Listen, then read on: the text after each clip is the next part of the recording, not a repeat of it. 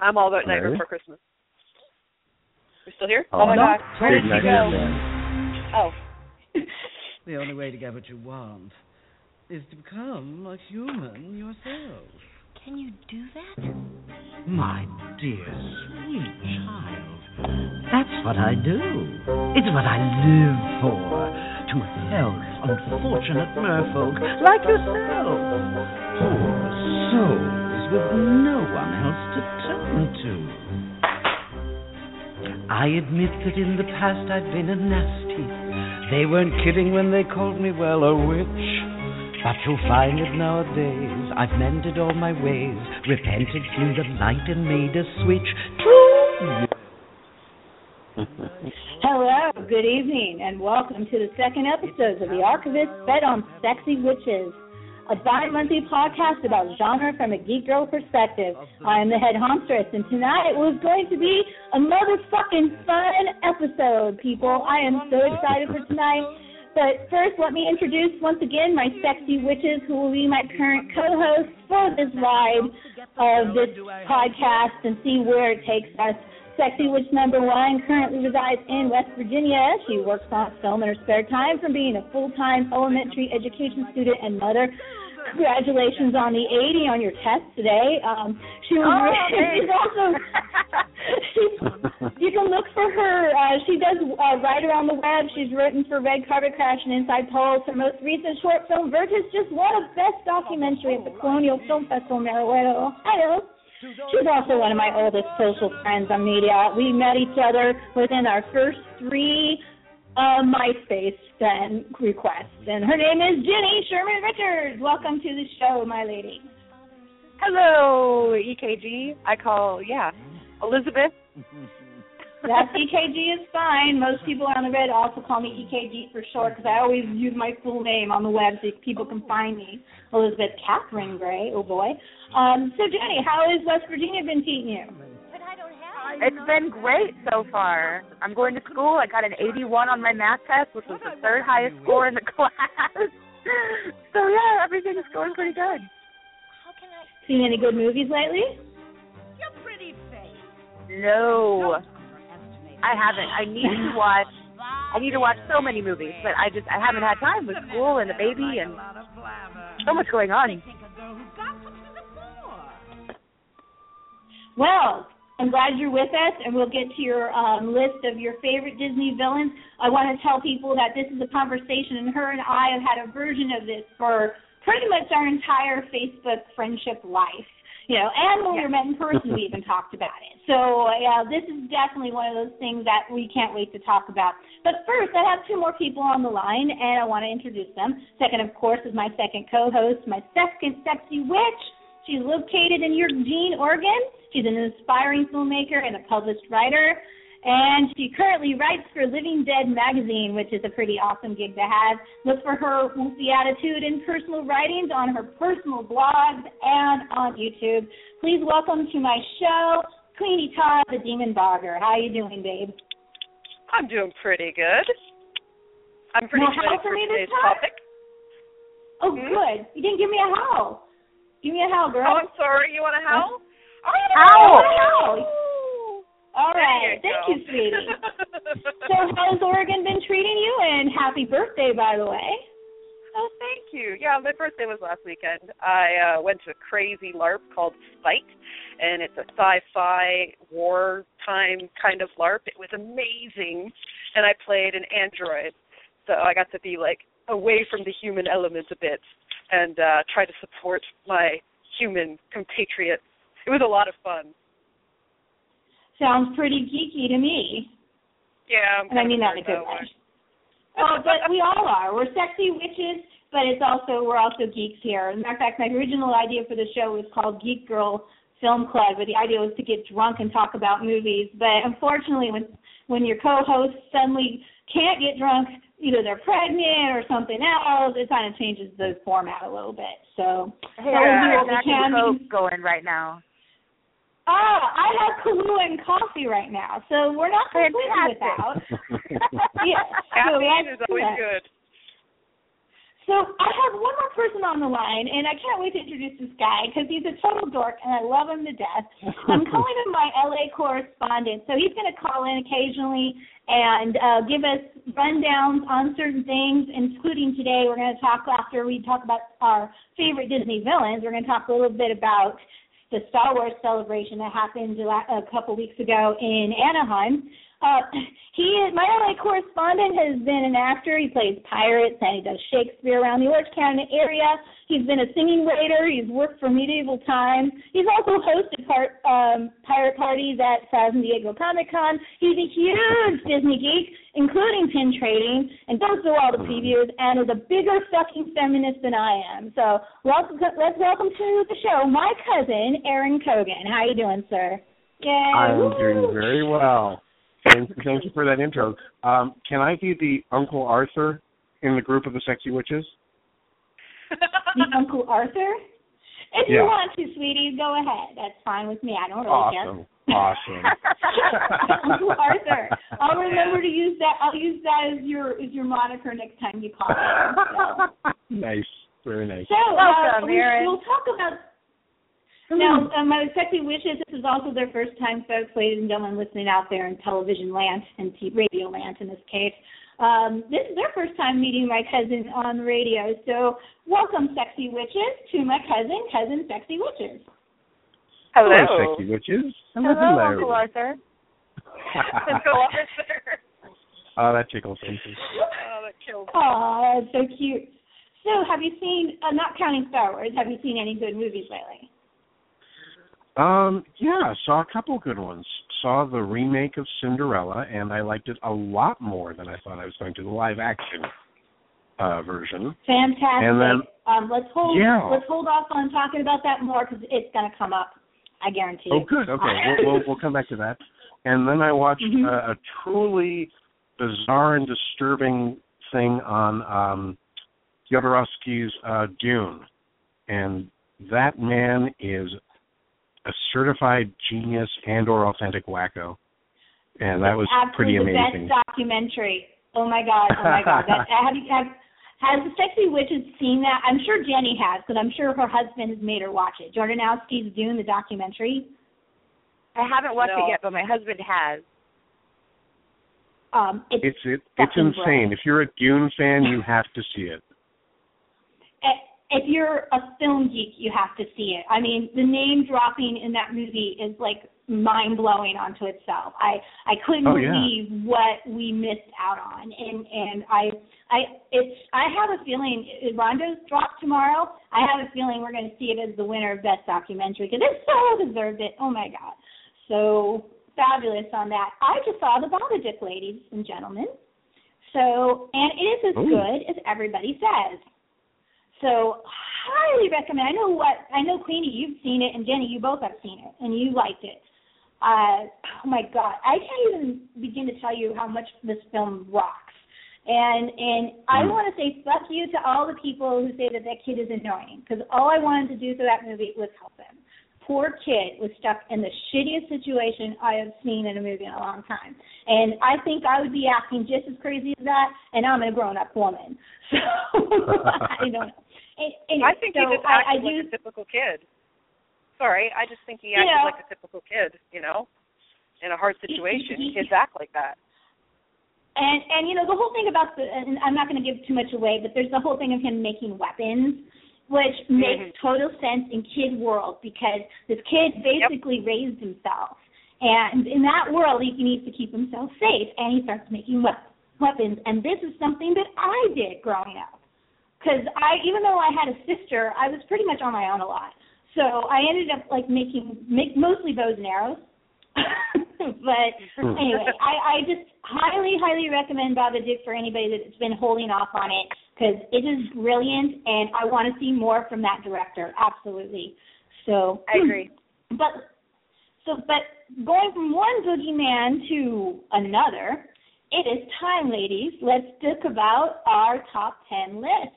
And what I'm going to do, I want to start it with our with our guest, with our LA correspondent, Aaron.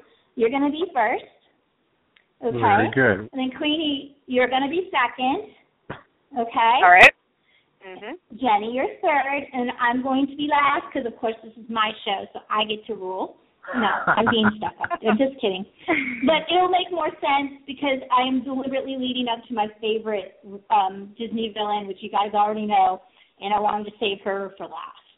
So, um so all right, sir, the floor is yours, as they say. Okay, well, in in no particular order of, of best Re- villainy. re- start from start with number five. We're going to read our top tens when we get to number one. so, so start Okay, well, I- I didn't- I didn't list mine in, in particular order, but I, I I have to put Scar Okay. up there in the top five for absolute certain. Uh, Chernabog from Fantasia is absolutely on the list. Uh, Hades from uh, Hercules is definitely in in my top five. And uh, I, I have to go a little old school and go with uh, the Headless Horseman from The Legend of Sleepy Hollow in my top five for Okay, for so- personal. So, Aaron, this is how we're going to do it. We're going to start with Huh. you have the five you want to talk about. Pick one. We're going to talk about it in depth, and then when we're done talking with that, we're going to hit the next person, and we're going to go round robin like that Oh, good. until we wind down to our number ones. So, Okay. go ahead. Start with Scar. Because I don't have him on my list at all. He didn't even make my top Oh 10. my so go ahead. Why do you Scar like is Scar such a so much? villain. Well, Scar's Scar. I, I think if you're talking about really good Disney villains, you have to have among the criteria, you have to have a certain elegance and a certain panache. Scar definitely has that. Uh, to be a really good villain, you should have a good song. It's not necessary, but it definitely helps.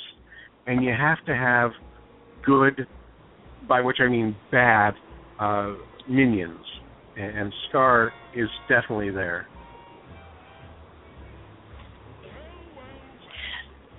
Um, I do have to say, I've been watching a lot of top 10 villains on some of the more YouTube channels, like Nostalgia Critic and stuff. Everyone has Scar in their top 10. Some even have him as their favorite, number one. Uh, maybe it's because I just don't love The Lion King as some people do. I know that's sacrilegious. I should love The Lion King, but I don't really like The Lion King that much. Uh, and and even though uh, even though Jeremy Irons is quite sexy, so I love Scar's voice. You know, so oh, what about you, ladies? You're welcome. Please interrupt, chime in. This is a grand discussion of all of us together. So let's celebrate or Well- not celebrate these Disney villains. Well, uh, I have to agree with Scar being pretty amazing. I don't really care about the Lion King as a whole, but Scar, yes. Oh man, and the whole like his army while he's singing, and he's so flamboyant. Oh, he's just he's amazing. I love him. I had Scar in my top ten as well. He made he was number seven on my list, and I had him on there just because of the, I mean, the lengths that he goes in his evil. Like he just he has no boundaries. He will do anything, and yeah, the uh the minions like the the Nazi army of hyenas that he has yeah. is it's amazing. The little cinematic illusion like of Triumph of Will is genius. It's Yes. so well done. I do have to say that the, I was rewatching the death of, of Mufasa again, and and there's like the moment. Of course, everyone knows where he goes, "Long live the king," and he knocks him into the wildebeest, and he dies, and everyone cries, and then the kid goes, and everyone cries. But after that scene, he walks up to him and he tells him very quietly, "Run, run away." Just like that, like not even yelling at him. He's always over the top, and it's but he's not. That's what I do like. He's like so restrained in his evil, and then at the end, he's like, "To the hyena, kill him." You know, I think that goes to say that whole elegant element of villainy Yeah. that that I was trying to talk about. well, and when I watched it when I was in like junior high, what always scared me the most was when Simba goes back and the pride has been taken over by Scar, and everybody. It looks like a harem of like women slaves to Scar. It's like it's terrifying.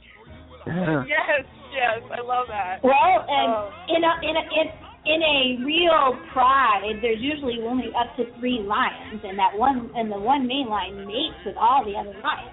So there's Exactly. an issue with the raw with, with the little with the him with uh, Simba's ended up sleeping with his own sister, which we don't talk about. But um, you know, but yeah, it, it, it, you actually your analogy of slaves is not that far from the truth. And we should probably mention that even though Disney uh, was touting The Lion King as their first original, not based on anything, it's obviously based on Hamlet. Well, yeah. Right. Even to the ghosts, my God. I mean, yes, Yeah. it does. And and, Yeah, and I I really don't love the movie though, and I wish I could. I think the animation's genius. I think the opening sequence is probably one of the most beautiful things I've ever seen. I went to there's this movie palace in Oakland, California called the Grand Lake Theater, and it's you know they have the old school pipe organ and everything, and I went to see it that night. So you can imagine seeing Lion King like that was pretty fucking amazing. But the rest of the music just doesn't hold the story up. I mean, I really didn't care about the music. Rowan Atkinson's underused, like uber underused. That's it should true. be a sin, by the way. Oh yeah, he is. Um, Well, a little Absolutely. Rowan goes Yeah. a long way post Mr. Bean. but yeah, you're right. yeah, they could have used him a lot fucking, more. But but Mr. Bean doesn't talk, and he's all slapstick. Rowan Atkinson also did Blackadder, which is some of the best writing ever. So you Oh, know yeah. it can go either way. You underuse Rowan Atkinson, you should be slapped. I just feel that way. Anyway, uh, but um, but yeah, it, so I validate your loving of Scar. Don't get me wrong, because you and so many other people. I just wish he sur- was surrounded by a slightly better movie. wow. I have to agree with her there. I kind of wish Scar was in a better movie. Maybe I need to rewatch it again, but I really like uh, Lion King. There's nothing wrong with I- totally There's, there's there's a lot of clever little asides. It's definitely post Disney period where they were starting to make more uh, asides to the adults in the audience. Uh, Yeah. There's that wonderful line, uh, that that little exchange between Simba and Scar, which parrots the line from uh, Jeremy Irons' film where he played Klaus von Bülow. And uh, Simba says, "You're so weird, Uncle Scar." And he says, "You've no idea." And you know, and all the adults in the audience are going, "Wow!" While the kids are going, "What? What was that?" Yeah. well, you do a really you good love Scar. Scar. Yeah. you know, I, I I I really do enjoy Scar, even though I don't love the movie. But I think we've wait, let's talk about Scar a little bit more later. I think it's time to move on to Queenie's turn because we've talked about Scar. We can talk about him more though. Yes. If you have any other points, you can more than welcome to interrupt. But we're gonna go to Queenie and get your number five, ma'am. So what you uh, My what, number what, five? Tell me who your number five is and why. Dr. Facilier from Princess and the Frog. Oh, Ooh, yeah. Choice. in the new uh, lineup of Disney villains, he has stolen my heart. Because for one, I have a love for things like voodoo and hoodoo, and they play with all those tropes from that, but they don't get insulting with it. They don't, you know, get too like um, what's the term I'm looking for? Uh, appropriating. Like they're not. They they get to an edge, but they don't appropriate the religion too much. They capture So that you mean New cul- Orleans- it's Pardon? cultural appropriation? Is that what you're talking Uh, about? Yes, cultural appropriation. Uh, you know, they they almost get there. There's some points in it where it gets a little iffy, but he's just great. Like he's he's beautifully designed. Um, he's flamboyant. He captures what a Bokor is really well, and they don't call him that, but that is what he is. He's a dark voodoo shaman. And Well, they he- do call him Shadow Man. They do call him Shadow Man. Yes, they do. So that's close enough. Yeah. They do. Um, and he's got the greatest song, dude. I got Oh, friends I so on the agree. other side. I couldn't Well, agree let me more. ask you this. Does it bother you that they're calling it other side and not other place? Because in in, Vi- in Vodun, that's actually the the term they would have used was the other place, which I guess they didn't use because it doesn't rhyme. But it doesn't rhyme, I, I, and no. if if they used it, they would be appropriating. Then you know, so like they're they're they're hinting at it without going too far. Um, at least in my opinion. I, I And, wish I they mean- appropriated more. You think they should take more? Yeah, well, Um, this is. I, I, I'm going to be such a negative Nancy. I hate this. Oh my god. Okay, so it's a beautiful film. Villain's super interesting because I totally, as, as being a pagan witch myself, love that shit. I love, I love, I love that the concept of shoot, filming at North. Where it fails, and I think it brings the whole film down once again, is Randy fucking Newman. Why are you getting Randy fucking Newman to write songs about voodoo in New Orleans? It should have been Dr. John. We all know it should have been Dr. John. Oh, that would have been That- awesome. Dr. Uh, John I- did the you opening know- song, though, right? yes. Yeah, it's the whole thing is a missed opportunity. I don't understand. Oh, come on. Friends I on the Other Side is knocked right out of the park.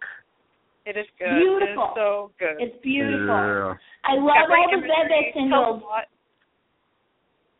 I, I actually want to do a, a screen capture of the veve singles in that sequence and see if they actually mean anything because I, I actually studied uh, veve singles for a little while because um, the Smithsonian Folklife Festival had Haiti, Haiti as a country one year, and I hung out with those guys, and I it was one of the most rewarding, amazing experiences of my life is to see these guys in action. So they taught me about the symbols and stuff and what they meant and how to take care of them, blah blah blah uh, you know, I shouldn't say blah blah blah. It was much more awesome than that, but you know what I'm saying. Uh, and so I've always wanted to pause and see what what they actually did use, but I just wish they had punched more on the New Orleans side of things because Randy Newman isn't New Orleans to me.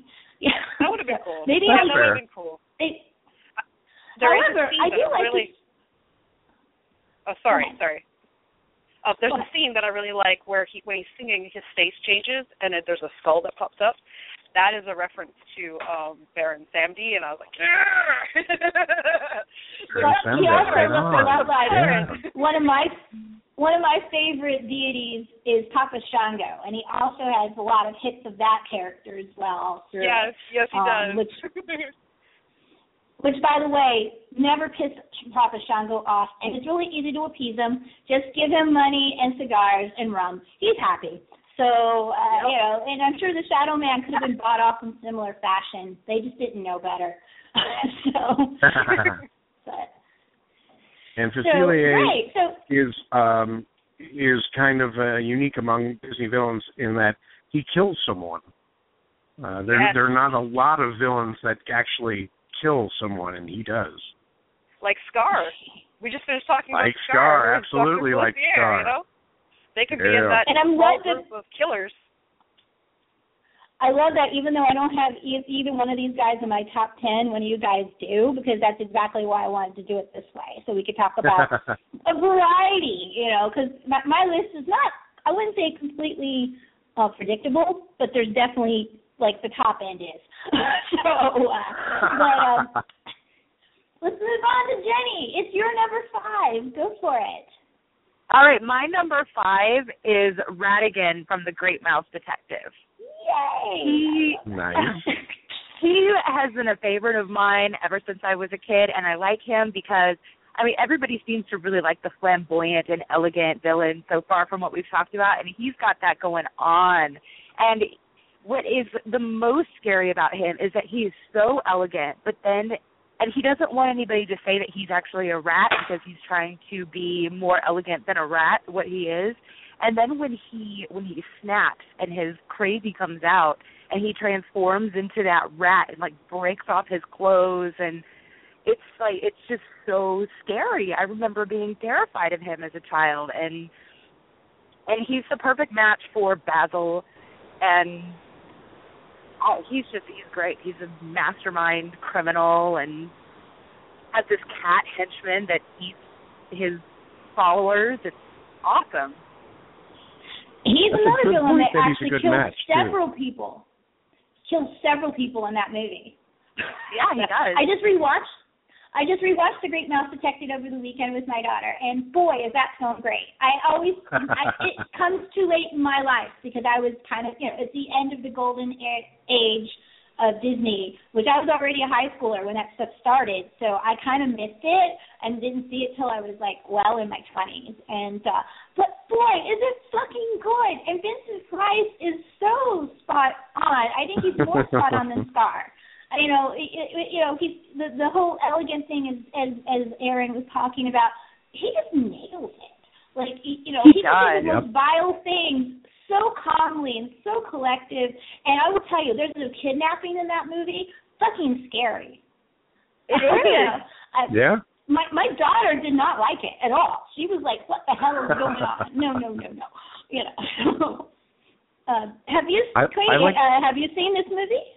Go ahead, Aaron. I was going to say I really like the point you made about him being a great match for Basil. And a lot of times in a lot of Disney movies, the Disney villain outmatches the princess. The, I could care less about the hero or, or the princess. The villain is so much more interesting. Yeah. I'm the same way with villains. I love the villains more than I love the heroes. Amen. Amen. Yeah. But it's a little closer There's an in Great amazing Mouse book. Detective. Ooh, Uh, I haven't read have the you, book. there, yeah, there's an amazing book called The Disney Villains that Ollie Johnston wrote just before he passed. And it's it it ends at like just the beginning of the golden era. I think Gaston's literally the last page. you know, he's barely mentioned Huh. in the book. But um it, it it it up to that point, absolutely brilliant. I highly recommend it. It talks about every almost everyone we're talking about now.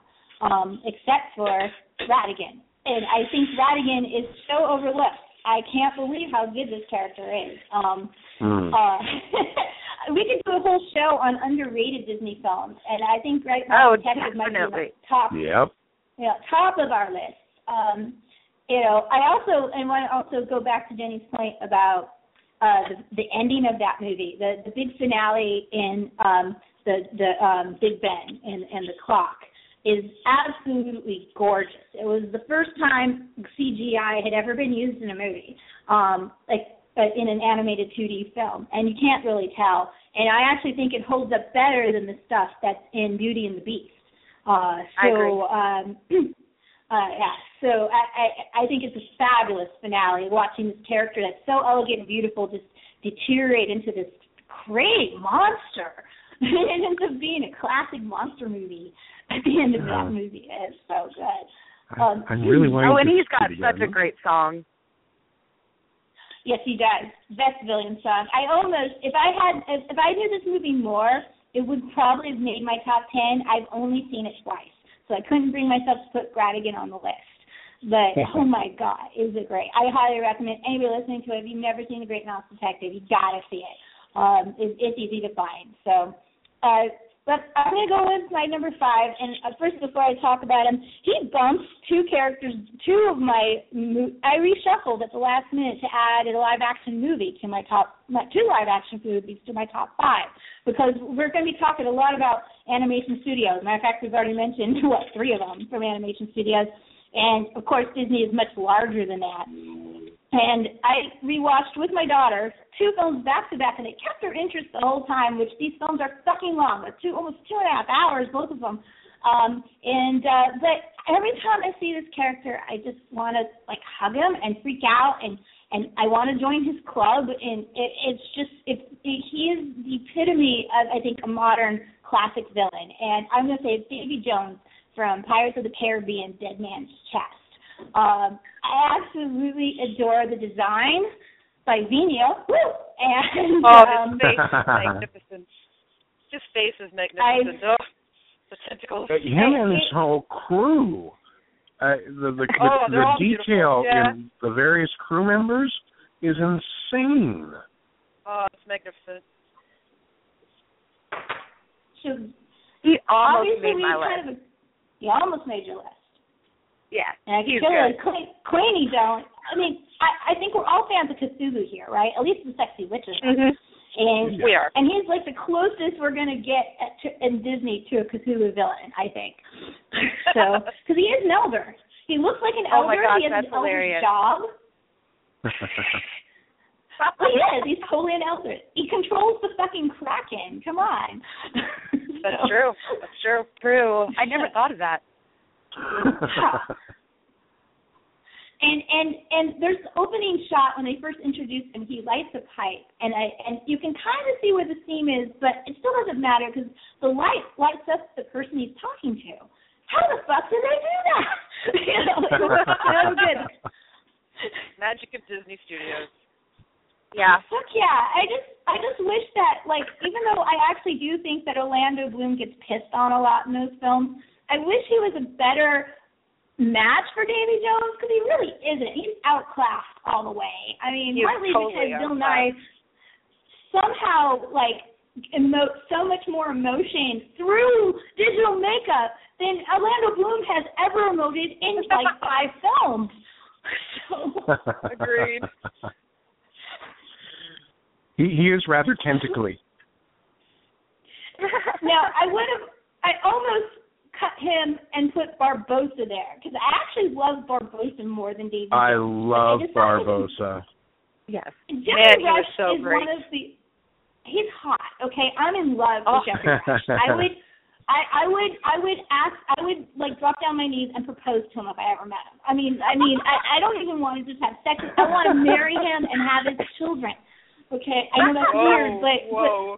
but he he would have to do that in the costume. Wait, but Barbossa, so Barbossa ends up being kind of a good guy, and and and and so I don't, I didn't put him on the list because he ends up they they spin him as a good guy towards the end, and he's gonna con- and, and I don't even really care about Jack Sparrow anymore. I just want to see these films so I can see Barbossa again. I'd be okay with that. You know, there's, there's a new one. It's, yeah. Oh well, Yep. Queenie and I have very similar tastes in in odd men, so I I You know get that me, we're bro. up there with the Jeffrey. I get you, girl. She gets That's for sure. But Bill Nighy is also sexy in his own way, and and I actually think Davy Jones is a romantic at heart, clearly. Um, Oh, yeah. So, uh, I mean, you know, there's they hint at it all through Dead Man's Chest about his love for Tia Dalma, and and even though I don't think they quite hold it up in the second, third film, I think the third film totally fails the first two movies. But um, Yeah. it, still, you want to see that relationship. I wanted that. I would have liked a movie watching Tia Dalma and him try to rectify their relationship because there's a lot going down there, and they just kind of brush on it. And you know, granted, it's a fan film, and you're, you know, everyone's action, you know, sword play, da da da da da, you know, and stuff like that. So you don't get to get those tender moments. But I think if they, they, they, they should have had more of them. I wanted more time with Davy Jones. I wanted to learn about him a lot. I still want to learn about him. So, It would have made the third film a little better. oh fuck yeah, Third- Yeah, because the third Yeah. film does lack. I mean, it lacks a lot, and I could It go lacks into heart. why I have issues. Ugh. But Oh, we'll, we'll well, save when I get incorporation to makes a bad villain. but at least Barbossa holds up the third film. I could do a whole show on just why I think the third film fails, and we are going to do a remake show in a few weeks, so maybe I'll bring it up then. Ooh. Uh, remake sequels and uh, show. But let's move back to Mr. Um, Uncle. Uh, what are we calling you now, Uncle? Uncle? Arthur. Uh, I I would Uncle like to throw into the ring. Sure, Uncle Arthur. Uh, I would like to Okay, throw up number uh, four. Uh, Hades from Hercules. Hades. Yeah. Oh, Hades is I- I'm a big I'm a big fan of James Wood's characterization of it. I mean, uh y- you you could make a real case for Hades being the most closely related to the actor doing the voice of any Disney villain. And again, it's like I- the Scar thing. I would rather have a movie just about Hades, man. Just just do Hades. I would be totally in for that. right? Like he makes the film. The rest of it's kind of eh. And the Oh, other thing Hercules in the doesn't do much for me Right. as a as a main character, but Hades rules. Uh, I love I wish I loved that movie. Oh, I love that movie. I feel the same way. I wish I loved that movie because I love Hades. Wow! Again, we're Yeah, hating on the film. Oh, God. Meg, Meg's Terrible song is one of my favorite Disney songs of all time. Yeah, Which Megara is one, one of the best princesses. I don't really like Megara. Absolutely. That's just me. That's just me. I don't really like her. I don't really like Hercules. I really just it. It could have been so much better. I mean, you're I love the music. here. I love all the pop culture references. I love how fast talking Hades is. I love Yeah. that movie. Somebody described it. I I'm think sorry it was that I don't. critic decided as Vegas it's actually not really a Greek myth. It's like Vegas retelling a Greek myth. And if you take it in Yeah. that aspect, yeah, it works. I, I do agree with that. I'm I kind of wish they'd like given like his like the real problem I have is they hired a shit ton of great actor voices, especially as the um the gods, and none of them get to do anything with what they have. Nothing. They're in it like a few minutes. Their design is odd. I like the music. I thought the music holding the story together was totally worked, and James Woods is nailed Yeah. his character, even though it's Mhm. a very modern performance. Very modern. Yes, it is. but, Very much so. but it I reminded me James of like like. Go ahead. Okay, sorry. Um, I think James James Woods just wanted to like go with it. You know, he he knew he was in this movie with all this going on, and just went, ah, fuck it, I'm Hades. I am the Hades now. I will I- I- defend I'll tell you, Hercules. He- I wish Hercules was a more interesting character. Me too. He's, Yeah. but then again, I mean, you can't all be Steve Reeves. What can you do? I mean, I know. I know. Can't all be perfect. so.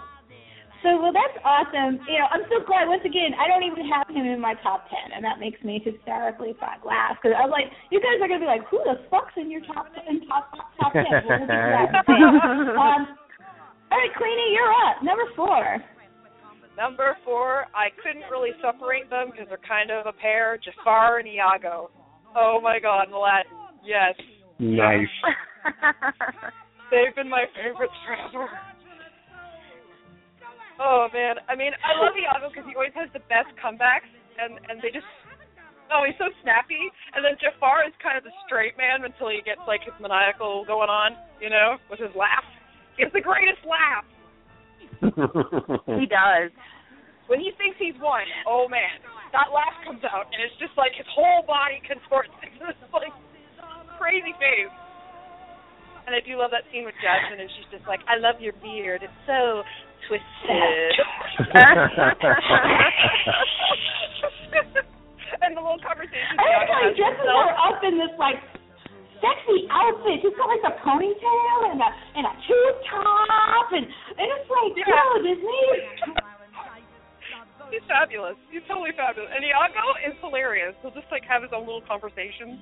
Excellent work, Iago. Oh, go on. No, really. On a scale of ten, you are an eleven. I'm gonna say That's something so funny. I always thought Iago was annoying. I I loved him. You're gonna- You're gonna be amazed. I'm gonna say this, and people are gonna think I'm sacrilegious. I think Iago is funnier than Robin Williams in the movie. oh my god. Oh. Yeah. His I- his Wow. That's a pretty oh. bold I statement. know that's controversial to say. Okay. I I watched I paid for Aladdin four times when it came out. I could not believe how great that film was when I saw it. But watching it now, the older I get, Robin Williams becomes less and less important to me, and Iago doesn't matter. I just laugh every time he's on. Like I often even say, I'm so picked up on molting. I mean, that actually is something that is like been part of my family's life. We're mad, we look at each other and say that as a pick up on molting. You know, so so I know that's controversial. but- I know. Shoot me now. I deserve it. Walk me out. it's okay. It's okay. I do a better It's impersonation of Iago. It's really kind of terrible. And then like I'll try to hit on girls by talking like Iago, and it never works. But I try. I try. Oh my gosh. Hey man, come on. Have you heard the stories about Gilbert Gottfried in New York? You know, uh, and you know, living near here, you hear about Gilbert Gottfried. He has an apartment in New York. But supposedly, you walk into I his love apartment. Gilbert Gottfried. It's basically Yes, a I watched folding his chair. wife swap. Ah, I'm, he just literally has like a chair and a bed, and that's it. That's all that's in the room. I don't even think the bed has a frame. And and and because he's you know he travels and shit, but who is? No one wants to date Gilbert Gottfried. No he one. has a family. But He has a wife and he's got kids. date him. But he's a player though. Yeah, but it was the the wife swap is really funny. If you've got nothing better to do for like forty five minutes, it's like watching. Because they swap, they swap him with some like millionaire wife, and then she comes to his apartment and is all upset, and so she wants him to take him on take her on a date. So he takes her to the dollar store. I can totally see him doing that. Yeah, Oh, and then he takes her to a restaurant where he knows the chef, and so he has his own table in the kitchen. And so she gets mad because like all the chefs are like asking her to move so they can cook their food. It's really funny.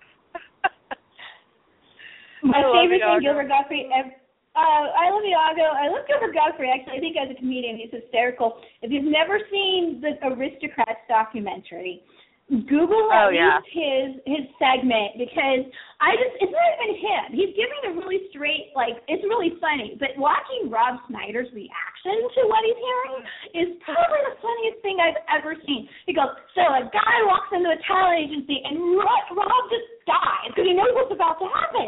And it's this brilliant, brilliant moment. Just like Iago, I think is brilliant all through the planet. I just think he is. Oh my God, I'm so Oh, Gilbert Me do. So we're I, just I think Iago steals the show. Good. I mean, I love Keep Jafar. But like Jafar is nothing without Iago. He's nothing. No, he's not anything. But He's they just a straight man. yeah. He, my favorite Jafar moment, my my favorite Jafar moment by far, is when he takes uh the song that had been Aladdin's and Uh-huh. makes it his and turns Yes. it dark. And the thing that kills me to this day is uh, apparently Howard Ashman had written some really super dark lyrics because you know what he was going through at the time. He, at the time, he was dying of AIDS or complications due to AIDS, and Mhm. apparently a lot of the lyrics that Ashman wrote were taken out and lightened up a bit.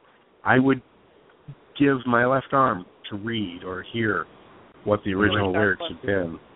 Oh, Because I mean, Yeah, it's, be- it's pretty dark and good as it is. But can you imagine what what Disney said? Ooh, too dark for us. Yeah, I'd love to see that. Ooh, Jafar. oh, twisted.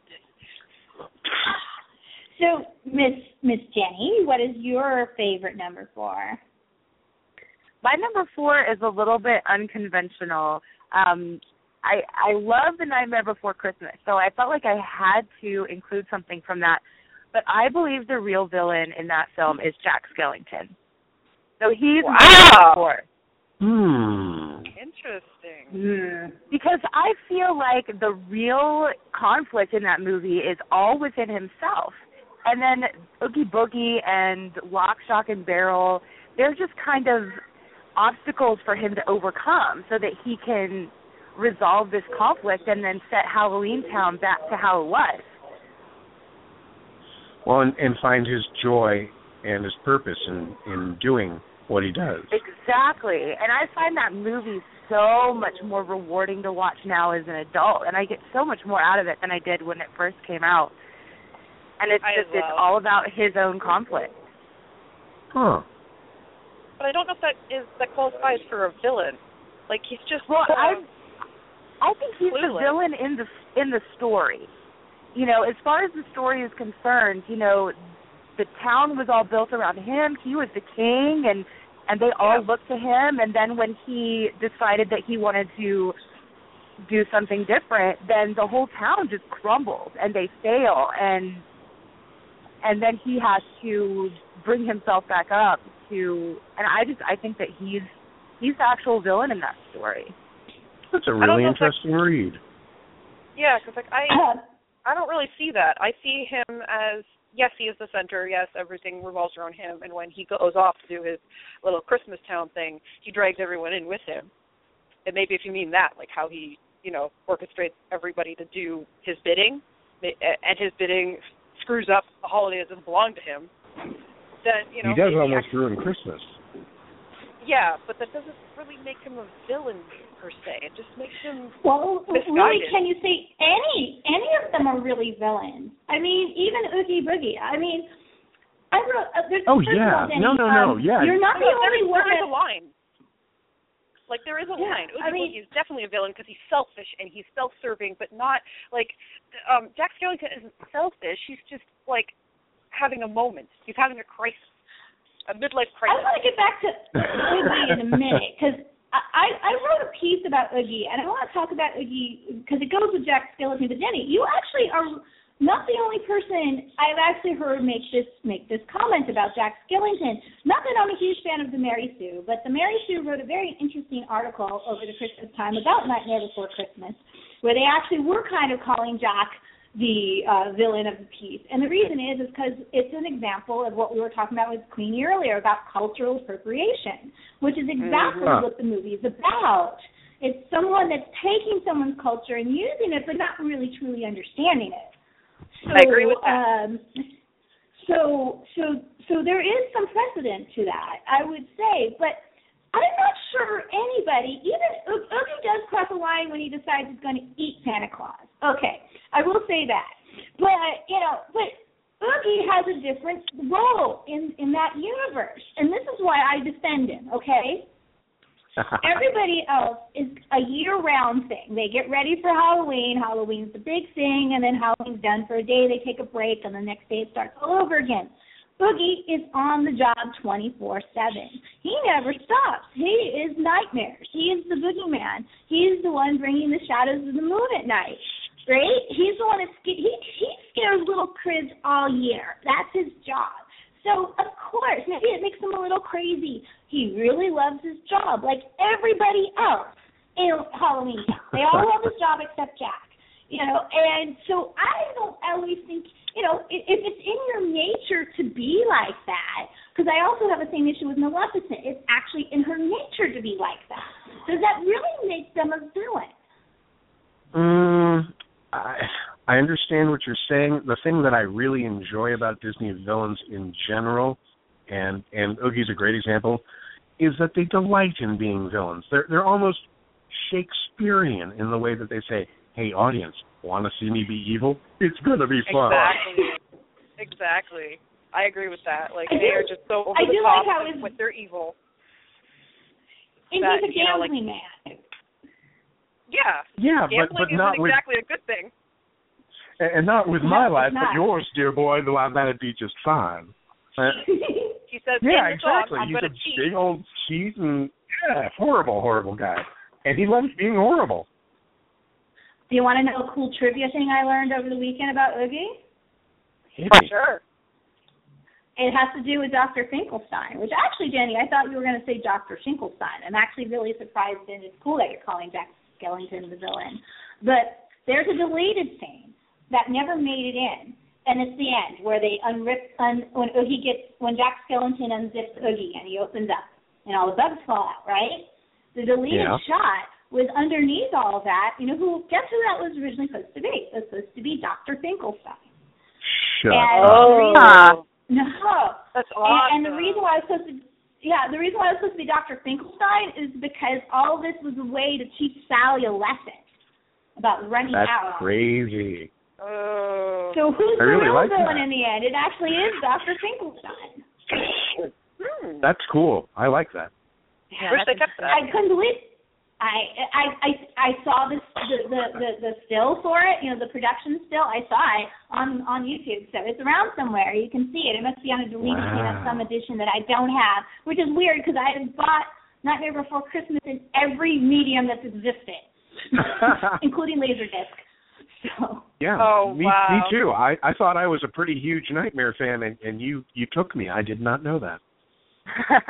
Yeah, I didn't know either until this weekend. So that's brilliant. That's really So cool. I like I- that a lot. And I actually have Boogie at number eight. He's the first one that made my top ten. Woohoo! That you guys have mentioned. He's my, uh, he's my number Christmas. three. Mookie is my number Well, three. Now we got the Great, when we get Jeez. Well, no, we can still. Talk, we, you can also throw one of your others Kidding. up too if you don't want. If, or we can keep talking about Oogie. I really don't care. I tied Uh, him I with love Chernabog at number eight because they, they they kind of fulfill similar goals in the similar Disney canon. But anyway, uh, is there anything? Because I don't want Jenny to feel like we're leaving her out of this conversation. Is anything else you want to say about Skellington before we move on? Oh no, no, that was that was really it. I just don't really feel like there's an actual villain in that movie, but I love it so much. I felt like I had to include it because it's one of my all-time favorite Disney films, and I just I, I feel love like the it's an internal struggle. I love the perspective you brought with that. That was really cool. Thank you. Uh, it, it, that You are my sexy witches for a reason, my ladies. So, no. so I'm going.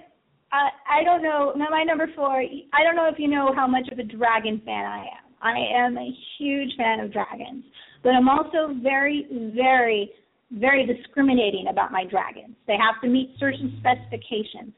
With a couple exceptions, like Pete's Dragon or or Toothless from those films, my dragons have to be have to not be friends with humans. They have to eat humans for me to like a dragon film. And there's one dragon that trumps, and it's probably one of my favorite villains of all time, but because it's not a humanoid, I put him at number four. And it's the best design. There's never been any other dragon as good, and I'm including Smaug in this. Um, and I think all other people should fo- uh, uh, steal this design. And it's it's um, Dragon Slayer, 1981, and his name is Vermithrax Pejorative, and he is the most beautiful thing Disney has ever designed. Period. Phil Tippett was the um, special effects supervisor. He'd go on to do Jurassic Park, of course. And he also did, I don't know if you guys remembered in the 80s, there was these amazing shorts about dinosaurs and stop animation they used to do on television. And he did all of those in the 80s as well. This man is brilliant. He was, uh, I met his, oh my God, he's such a great, but he also did the special effects for one of my favorite science fiction movies, Starship Troopers. Shout out to Right on. But but why Vermithrax wins? He's a puppet. He's a straight up puppet. He's not he's not stop animation. He is a puppet. He moves like a fucking lizard. He's beautiful. He breathes, or she, actually a girl. Um, the effects in that movie are just beyond the flying scenes, everything about it. You never once doubt you're watching a guy fight a dragon. And her little offspring are just as vile as she is. Yes, there's a sadness to this character, you watch this dragon knowing it's the last of its kind and and all the wizards in the movie know that too and they're just as sad about taking this girl out but you know it's like a man eater you got to stop it or it's just going to devour everything.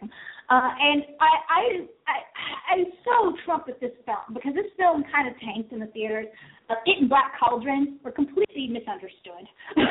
So um Wow. but i think this movie does better than black cauldron. I think it's a more successful film. Um and music is crazy. The score is mad crazy. Uh, I mean, the the fight scenes at the end are. Have you guys ever seen it? I can't even go to how amazing this film Oh, yeah. to me. I haven't Uh, seen it actually. I have not seen it. It sounds really amazing Really? though.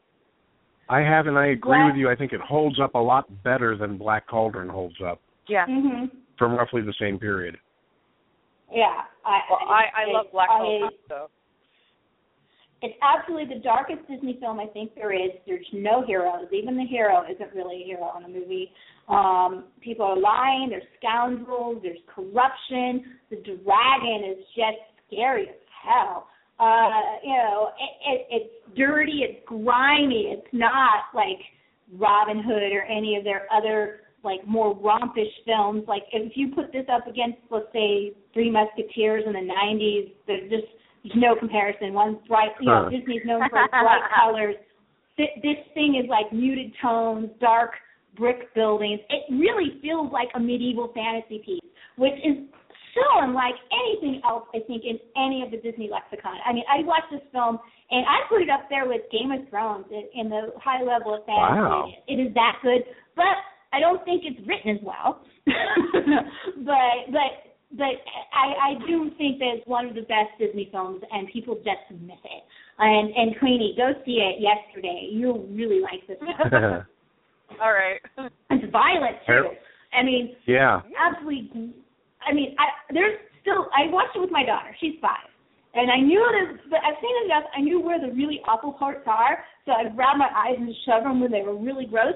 But dude, there is a even the the, the muted moments are totally scary. I mean, they don't even reveal the dragon until two thirds into the movie, and and and but you're terrified of it already.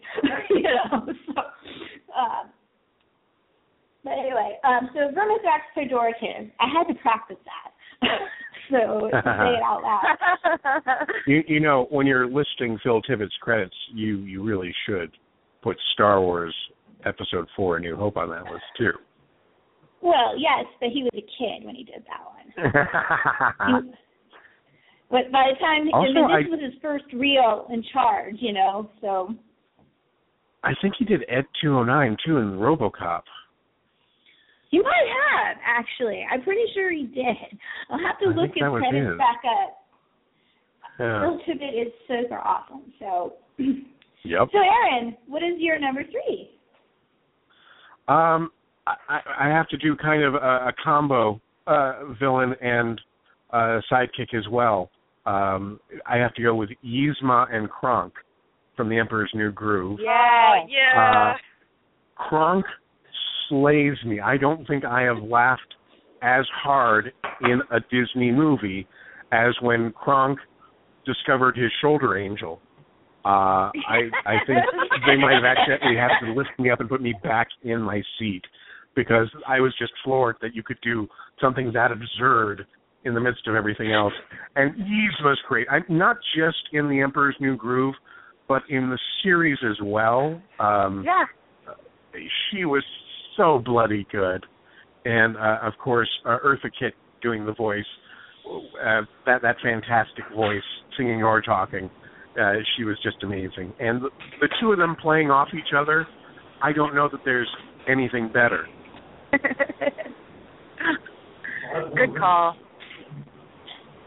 Um, When Kronk speaks squirrel, that really always gets me. I don't know. I do that all the time. Squeak, chicken. We're Squeak. It's nice. So funny. You owe me an acorn. Put it down.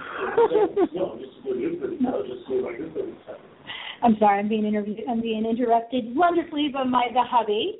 Um, hubby, since you've interrupted me real quick, we're going to continue with this conversation. What is your favorite Disney villain? Just tell me, and I'll let them know. Uh, what is my favorite Disney villain? He doesn't know. He's hiding. I will tell you what my daughter said it was, and I was very impressed. My daughter is so awesome in so many ways. She said the ghosts in the haunted mansion were her favorite villains. Good nice. job, Lily. Well, Yeah. Whoa! How sophisticated an answer was that? I was like, wow, really? And she says, I don't even know. She loves all the movies, but she said, no, the ghosts are the best villains. And and she just she just likes because they they they come out in corners and you know the animation's awesome. So I was very proud of my daughter. She said that. So anyway, Right on. You, digress. you know I'm what? Sorry, go ahead, Aaron. I was going to say, you know, Um, I, uh, speaking of ghosts, who's being added to the haunted mansion next month? no. The? Hatbox Ghost is coming back, yo. That's right. The Hatbox Ghost is coming back, and I just got to see the new bride. And boy, is she awesome. Oh my God, they have updated the bride so effectively in the bride. And we'll talk about that later because I have a Dark Ride episode coming up in October for Halloween. Oh, we got lovely. two special episodes. So uh, I have some but, uh, uh, yeah. pictures. I have some pictures from uh, D, the D23 Disney Expo when they took the Hatbox Ghost out, and they were being very coy because, of course, the first question all of us asked was, "So is he going back in?" And they're all, "Oh, "Maybe," but uh, it's been confirmed. He definitely is, and he's amazing. I, I he looks so good.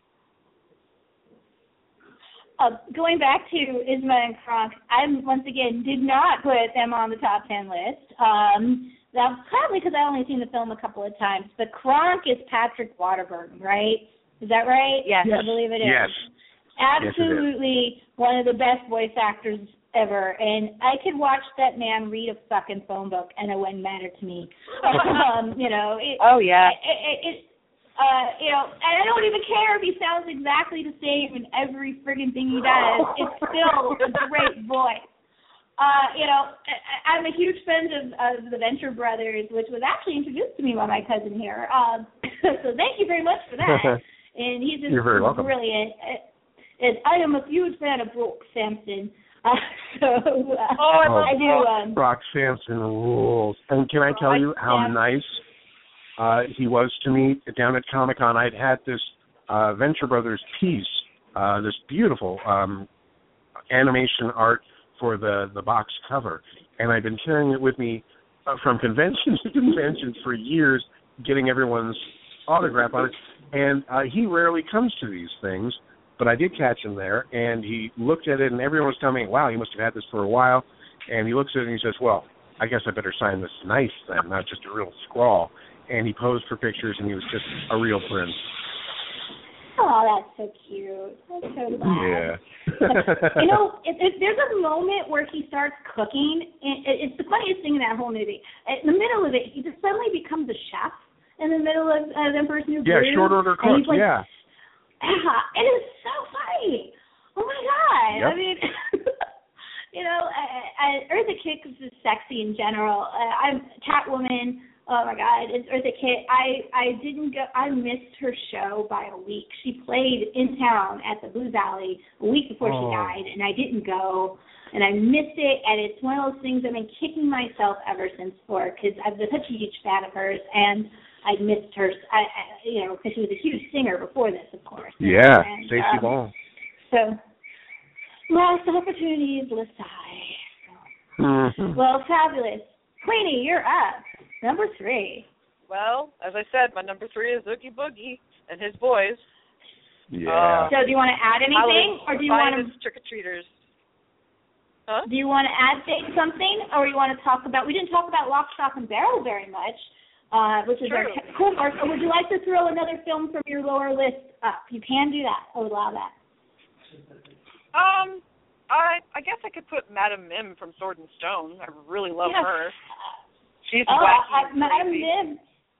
Uh, I'll, Yeah, I'll accept it. Come, uh, sexy witch, Madame Mim is. She's more than welcome to be talked about here in Sexy Witches, and she is Oh, a sexy witch. It's list? not just about looks. So Did we put her on the Go list?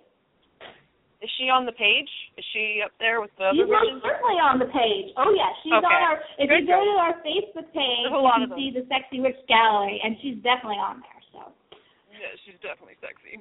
And She's she's great. There's an nice. element Oh, of crazy to her that that Oh, makes yeah. her a good villain. I mean, I I really when I see her act, acting in uh especially in the duel, she just she scares me a little.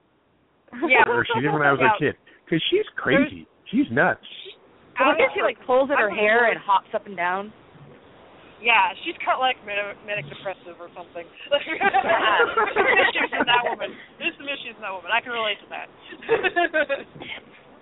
what I love about her character is at one point she's a shapeshifter. She can change into anything she wants, and it's really cool. And the song is awesome. At one point she turns into a beautiful girl, and she talks about it, but she doesn't give a fuck about being beautiful. She like could be beautiful all the time if she wanted to be, but she chooses the form she's in. So confidence, girly. I I rock at Madam Mim, and and even though she cheats, I still really enjoy the duel when she becomes this giant purple friggin' uh, dragon. it is Once a again, the dragon. classic. The, the classic moment, and it's such a call out to Maleficent. Yeah, it totally spins it differently. I really appreciate it. So, Did Sword in the Stone come before or after Maleficent? um, After. I believe it was after, much after. Yeah. Yeah. Okay. Yeah, Sleeping Yeah. Beauty's I remember. first. So Sleeping that- Beauty was your picture- last fairy tale before, and then before Del- 101 Dalmatians. And that's when the, Ah. the style changes. And Sword and Stone and all those movies come right after um, after um, 101 Dalmatians. I don't have the exact order, but that's basically right. I think. Am I right about that, Mister uh, Uncle? You are indeed. Yes. You are indeed. You get the approval. You get the nod of approval. Okay. Good. Okay. Good. I was believe I was right about that. So. So there we go. Madam Uh, Mim.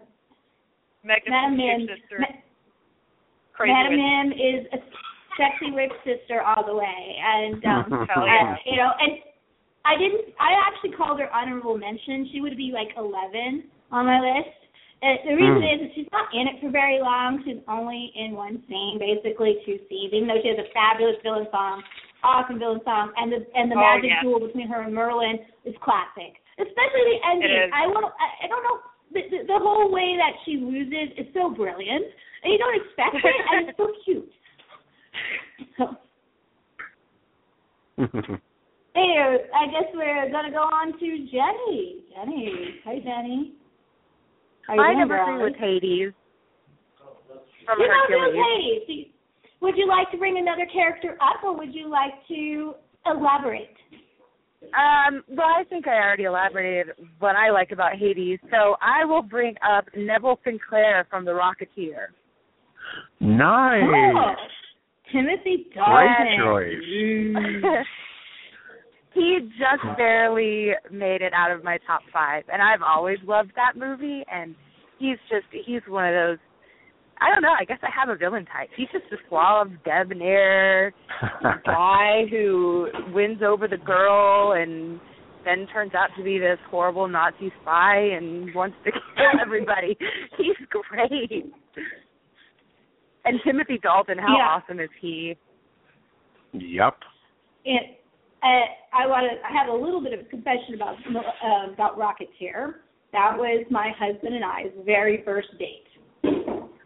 Aw. So that movie has a personal uh, attachment in an odd sort of way. Dad was with us. Um, you know, this was like high school. You know, I was I was 17, going on 50, and he was 18, going on drugs. And uh, you know, Rocketeer. all the 90s in San Francisco. Anyway. Rocketeer has uh, a huge, huge uh, place on my list of favorite Disney films, uh, simply for the art direction and the score alone.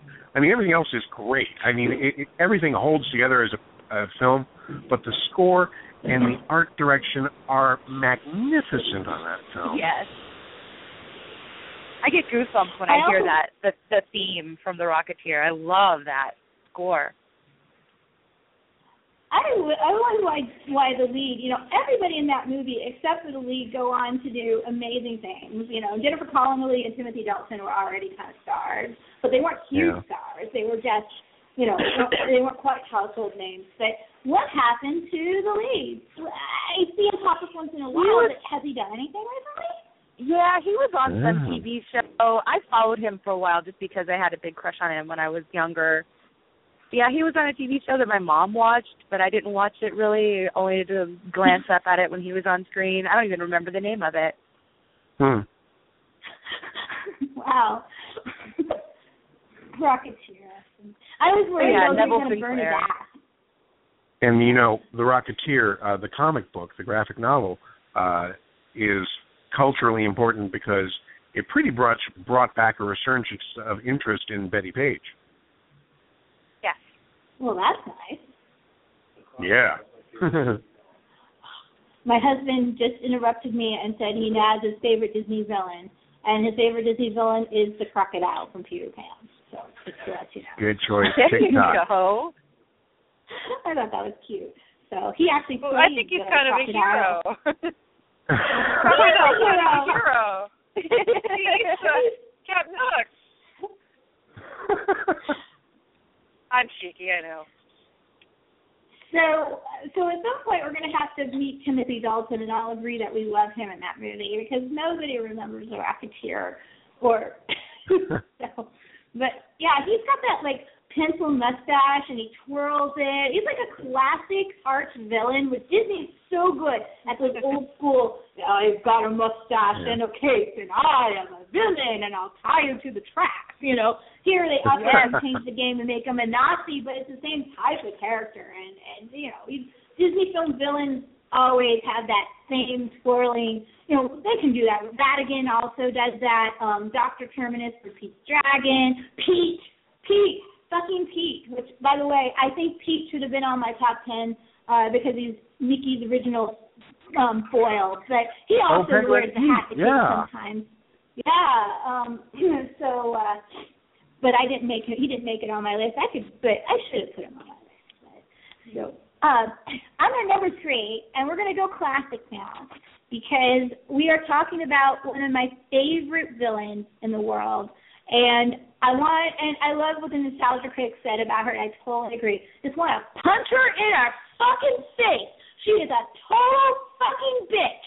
And she deserves to be on my list because she's the bitchiest bitch of any of the Disney villains. And all she's doing is wreaking havoc on this one girl's life. That is fucking Lady Tremaine from Cinderella. Oh my God, can I get into this bitch? She is the biggest, biggest bitch.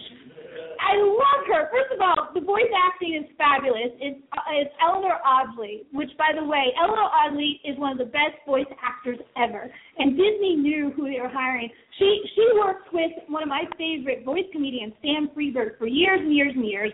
With Mhm. Paul Frees too, who also does a lot of voice acting for Disney as well. And and her boy, vo, her vocal performance is chilling to the fucking bone. It is she she's so elegant, so soft spoken, yet you feel like she's gonna rip you in from the inside out with a serrated knife, bitch. And and, and you know, Haters And gonna hate. the thing Haters gonna hate. Lady, Lady Tremaine, though, first of all, her, her motivations are plausible. That's one of the reasons why I like her. Because a lot of the times the characters are like, "Yeah, I'm evil," and I. And, no, she's an opportunist. She's she is what a person in that time period would have been. It. She lost her lost her husband and she married into a family not for love but for money. Very normal. Very normal I Hmm. motivation. Here's what I find interesting, and they address it in the new film, by the way, Aaron. Um, have you, Yeah. uh, wait, before I get on, Sexy Wizards, have you seen the other two? Have you seen the new film yet? The Kenneth Branagh No. Cinderella? No. It is no. really good. It, It is it's really, really surprisingly good. good. Uh, plus, Yeah, it's costume um, porn. So, I mean, Oh my you god, gotta love it for the costume porn. porn alone. And, and Cate Blanchett kind of nails it as Lady Tremaine in that movie. She is so good God, in that movie, her. they give her more motivation um, than the one in the Disney film. But here at the end of at the end of the original film, okay, so let's just say all this shit's happened, and you've got the Duke, and he's there, and he's trying on shoes.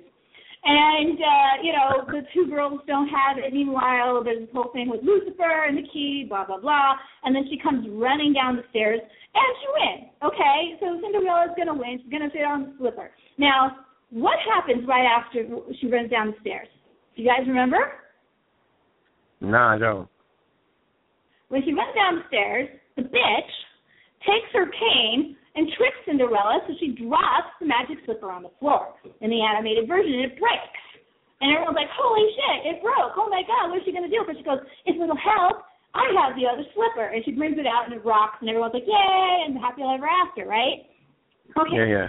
This is why she is the biggest bitch and one of the worst Disney villains ever that way. At this point, she's lost. Okay, the girls couldn't convince the Duke that they were the one, and and she's coming down. It would have benefited her to have Cinderella take that slipper. And they address it in the movie because she is still their ward, and that is still her property and title.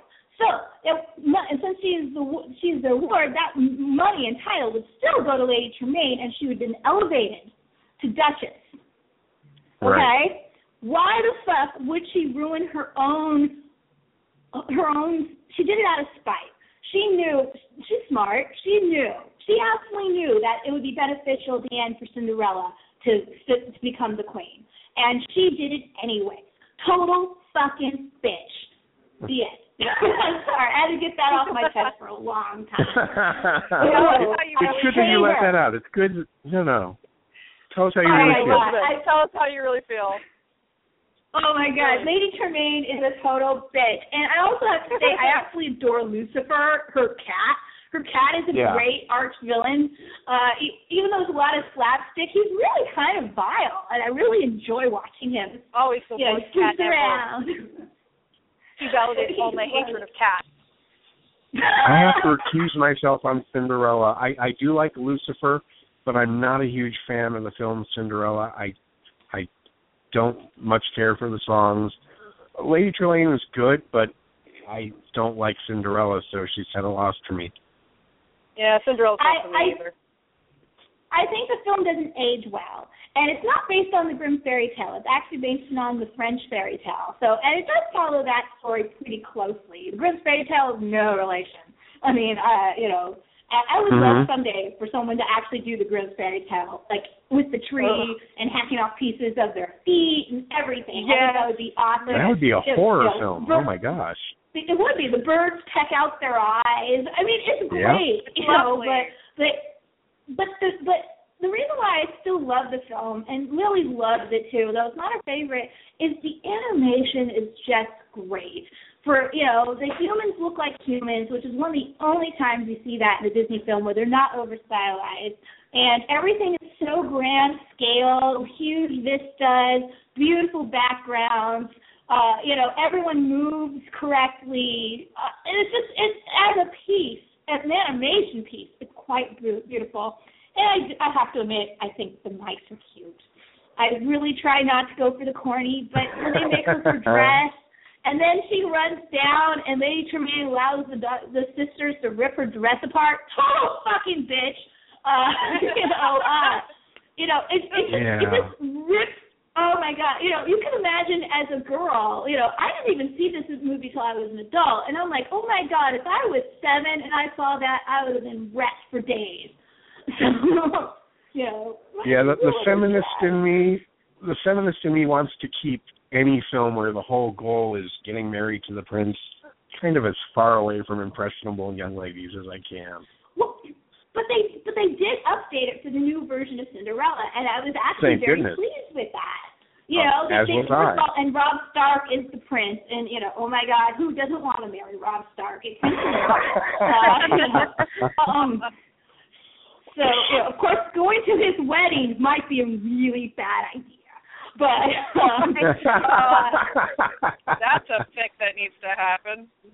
oh, God. Cinderella cross with the red wedding. Oh yeah. Oh. Oh, I wonder if someone would do that. That'd be an awesome fan film. don't give me ideas, Yeah, guys. I don't need them. All right, Woo, woo, we're to our top two, the two favorite villains, and we're gonna go on to Aaron. What's your number two? Okay, well, before I get to number two, I have to give a quick shout out to Mother Gothel in Tangled, and Okay. a quick shout out Nice. to Prince Hans in Frozen, the new modern villain who has the psychological quirks things, and uh, I, I kind of dig that. I kind of dig where Disney's going with that, making them a little more realistic. That's cool. But for my number two, I'm going old school. I'm going with Chernabog from Fantasia. Nice. Dun, dun, That's my number dun, one. Dun, dun, dun. Yay. There are so many. Amazing. I, I don't Well, even know where to start with him. Uh, I, I mean, there are so many images that just are, are terrifying and demonic when he raises his army of demons up with that pass of his hand. Uh, it's just crazy good. It is so good. That and is it's my like fa- one of the creepiest villains, like just completely terrifying when I was a kid. Well, he's the devil incarnate. I mean, you can't get Yeah. more villainous than that. You can't. Does and yeah, any- I agree with you, it- Aaron. That one moment I- where he raises his hand above his head before he throws it down to cast the shadow is the single Ugh. most beautiful frame of Disney Oh. ever. Period. I've always wanted that Oh. frame and put it on a wall because it's just oh, incredible. I actually have a a a framed set uh, of Chernabog with uh, his I don't know six or so of the uh, demon army floating about him, the skeletal horse and rider. So Oh good. yes, that sounds beautiful. Oh, I just Does I anyone- love uh, like I love I love Chernabog because that was in a time period when Disney was willing to be a little more risque and make really terrifying things like yeah. Chernabog. Well, there's a couple of things. I I I- I don't remember um, the guy's name, but the guy who designed um, Chernabog did two things. One, he put he based the face on Bela Lugosi, and if you look, it is Bela Lugosi, which I Exactly was right. Kind of I was-. I was going to say that. The other thing is he did not allow people to help him. He literally locked himself for a room for weeks, and they never saw him come out because he did not want anybody else to touch this creation. The key animator was kind of insane, they said. Uh, and he never really fully recovered from doing it. Um, so I, you know, he wanted. So Disney killed, destroyed this guy, but he made like the most genius, beautiful thing that's ever been put to film on Disney. Mm. So you know, That know, just makes this even yeah, better. I know. You're just making Chernabog better. Yeah, no, the whole story makes it better. mom That the mad. guy went insane. Uh, you know, I, I think it's awesome.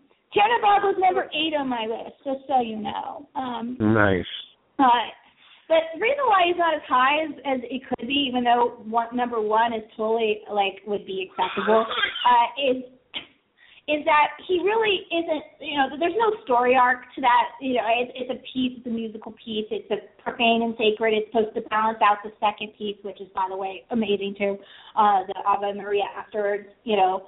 Uh, Yeah. So I didn't put him as high because him and Oogie are kind of featured characters and not really main characters. So uh, that's why he's not as high on the list. But it has nothing to do with him like being like better or worse than the other village. Because honestly, I go back to that sequence probably more than any other Disney film. So Mm. yeah. How about I you, Jenny? How do you feel about our horned god here, Chernabog? I, I'm not a big Fantasia fan. I know that's like horrible to say, but Blasphemy, but go every ahead. time I put it on, it just I I go to sleep. I, I don't know. Even the Fantasia Huh. 2000, I never got it. I don't know. It's just not my thing, I guess. And Fantasia Okay. 2000 is is inconsistent. I I could go into that as well. Yeah. So even though there's some really amazing moments in it. Um, now, Queenie, we're uh, we're gonna skip your number two because it's Chernabog, but please address, add anything to it before we move on. Oh, so you, what, you, what do you want me to talk about? My number two now? Well, you you said your your number two is Chernabog, right? No, no, he was my number one. He was Oh, my he's your number because- one. Well, do Yeah, because of my Oh, okay. fondness as a child for him. That's why. But I could tell you my number two, Okay. which is the Headless Horseman. Yay! Yeah, okay. my number one. love the Headless Let's That's my number one. Headless Well, ha! You stole my number one. I steal yours. I love the Headless Horseman. As a little kid, watching him terrify Ichabod Crane was great. It gave me such an adrenaline rush. I was like, oh my god, I'm scared, but I also love this. Yay! Because I was a crazy little kid. But uh, I love The Legend of Sleepy Hollow. They did it really well. They had nice dark tones back then, and and they they weren't afraid to play with things like the Headless Horseman and make demons like Chernabog. You know, like that was kind of in a, an age of of um Disney where they were having more dark films like Black Cauldron and you know, it, was great. That's my horror. Well, even earlier than period. that, this is one of his early. This is an early Disney Yeah. film. It, it comes in Yeah, it right after, like right after Pinocchio. I think it's like the next film or the film after. You know, um, but you know, Disney people always say, "Well, it's dark for Disney film." Honestly, if you look at their body of work, there's a lot of darkness in Disney, and that's because kids Yeah. like to be scared, and people forget that. Constantly forget that. I mean, one of the films we're not talking about tonight is Watcher in the Woods, and that is cut like a, a Italian horror film. If you watch it, it is an Italian ghost horror film all the way through, from beginning to end. And and it is, you know, they knew how to bring up the horror when they wanted to. They could do it. Oh yeah. So, I mean, Some of the Mouse scariest movies I've ever scary. seen. And I will defend So- the horror in Disney to the death. Uh, me too. Absolutely. So There are so many Actually, good things about saw- that Horseman. When I saw Dragon Slayer for the first time it was at South by Southwest and Guillermo del Toro introduced it and he was talking about how movies need to scare kids more often. And I lo- it was just so perfect. And I totally agree. I can't wait to see what he does on the Haunted Mansion. That is exciting. to be Oh. honest with you. I can't wait. He is working on it. So woo, we're happy about that. Disney basically gave him a studio. Here, we need more horror again. So maybe they're going back to that. I hope it catches on. I really do. So Fingers crossed. When Uh, when Guillermo was at Comic Con talking about Haunted Mansion, uh, he said he actually owns a, a house in Los Angeles where he keeps his Haunted Mansion memorabilia. He has a whole Haunted Mansion house or apartment. there. Mhm. And, he's a geek uh, like us. Yes, yes, he is. And uh, the first thing he He's said so amazing. when someone asked, "How is this film going to be different?" he said, uh, kind of jokingly, uh, "Well, I'll tell you one thing: I haven't been returning Eddie Murphy's calls." So, so we got that going for us, which is nice. Yes. I, I think he'll do it right. I, I, I just can't wait. Uh, I can't wait for it when it comes out by Guillermo del Toro. Crimson Tide. Is that no? What is it called? Crimson. What's the new film? Crimson. Crimson something. Peak, right? Crimson Peak. Yes. Thank you. Boy, does that look awesome. Uh, even Oh, like, I am man. really excited for Crimson Peak. Like, oh my god, Mhm. I am just fangirl Yeah. queen. Same here. It looks so good. The It's- and walkthrough I've they set up for it at Comic Con is amazing. Fabulous. All right, Denny, we're getting close to our two. So what's your number two? My number two, and see, I have a villain type. It's Doc Terminus from Pete's Dragon. Yay! I love Doc Terminus. I love Please the talk twirly mustaches. Nice. Doc Terminus is just fantastic. He's got the best songs. The Passamaquoddy song, and the, I mean, I just, I love, and the money, money, money by the pound. He just, he is in for it for his own selfish reasons. He is the only one that believes this dragon exists, and he wants to kill it and make money off of it. And he is just shameless. And he is, he's so great. Uh, that is the great Jim Dale, who, by the way, is one of my favorite actors of all time. And uh, he actually did one of my favorite Disney films that nobody has ever seen. And it is called Hot Lead and Cold Feet. It's a Western, and he plays like a Ooh, yes. in that movie. I love that Huh. movie. So, Dr. That's a good one. Terminus is fabulous. Dr. Terminus is so awesome. He is the classic curly mustache. Oh my god! And and yeah, the whole point of the movie is he's trying to cut him up into little pieces and sell him and, and sell him off his truck. That's what he's doing. But I also want to give a shout out to the Gogans, who is Shelley Winters, who's pretty vile Oh. in this oh. movie. the Gogans. God, the music in that movie is just oh, oh, I love it. And you know they're remaking it as as a non-musical. I know. yeah, I'm I've kind heard that. sad about I'm kind that. of nervous. Yeah, I'm a little I'm nervous, too. Myself. Mhm. So We'll see. uh, All the Gogan songs are great. everything they are really I- evil. like, I can't get through the movie very easily though. My mom's favorite song was "Candle in the Water," and that's from Pete's Dragon, Aw. and it's such a beautiful moment, and it makes me cry every time I watch that because it makes me me of my mom. So rest in peace, mom. So, um, but uh, I'm going to talk about my number two here, and none of you guys have mentioned him. I'm sure he's on your one of your lists, maybe. But he's the only villain that I think actually had a choice. He didn't have to do what he did, except for maybe Lady Tremaine. Hope. Uh, Gaston. Uh, my my number two is Gaston from Beauty and the Beast. Partly because Beauty and the Beast is my, is my favorite Disney movie um, overall. I, I think it's the most complete package of the Golden Age films, and um, and Gaston is, is is one of the best characters for a lot of reasons. One, he has a choice.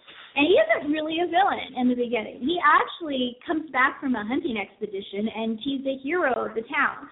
He's rich, not titles, but he's rich. He has a nice tavern. He runs the town and everybody loves him. And, you know, and the reason why he becomes a villain is because he, he he's he, he's a combination of the evil sin pride and vanity. Which you don't see a well, you see a lot of vanity in Disney films, but you don't see a lot of pride as as a, as a sin. And because he's never been said no to, he you know when when Belle starts pushing him away, it makes him like selfish and spoiled, and eventually he evolves into this monster. But he's not stupid. A lot of people consider Gaston stupid. No, the man is not stupid. He knows exactly what he's doing. He won't get in the position he is in that town and be and, and not and not be smart, even if he did inherit his money from his father.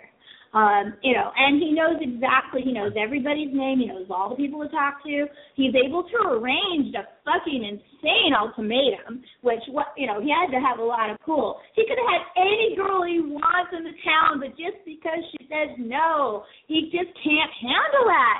And it ends up pushing him into this like like state of hysterics. But he almost wins. He almost wins because he is, you know, it, there, there's a deleted scene where he actually commits suicide, believe it or not. Originally, he was supposed to fall to his death on his own, and they decided that was a little too dark, so they had him Wow. and fall to his death.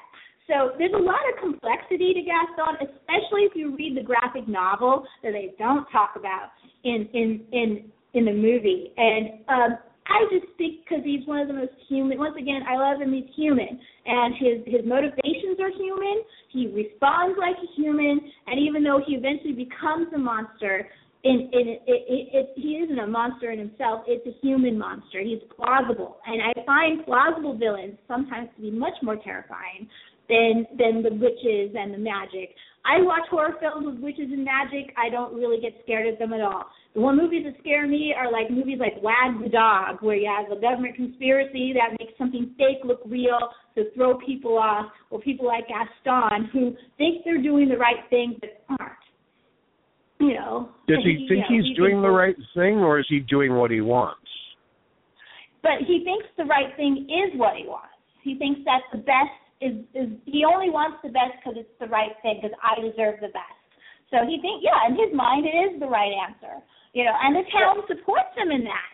They think it's the right answer, even though they think she's a little odd. They, you know, they say, hey, you know, Gaston will do what you want. We, we support you. You have the entire town going to kill something they didn't even know what it was.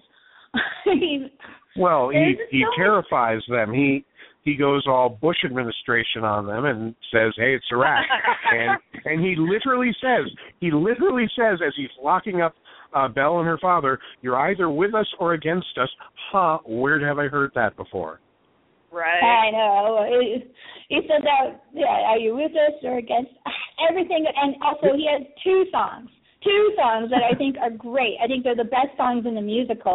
Gaston is absolutely one of my favorite songs of all time. Uh, it is, it, even though it's not him singing it most of it, but that voice when Richard White comes out with uh, "especially good at exasperating," I just feel like, oh my god, melt the knees.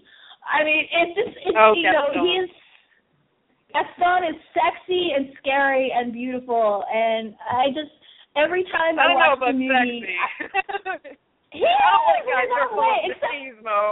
He's like so full of himself. he is a I little can't. bit boorish, okay? It's I the just voice, can't. It's not okay? my type of guy.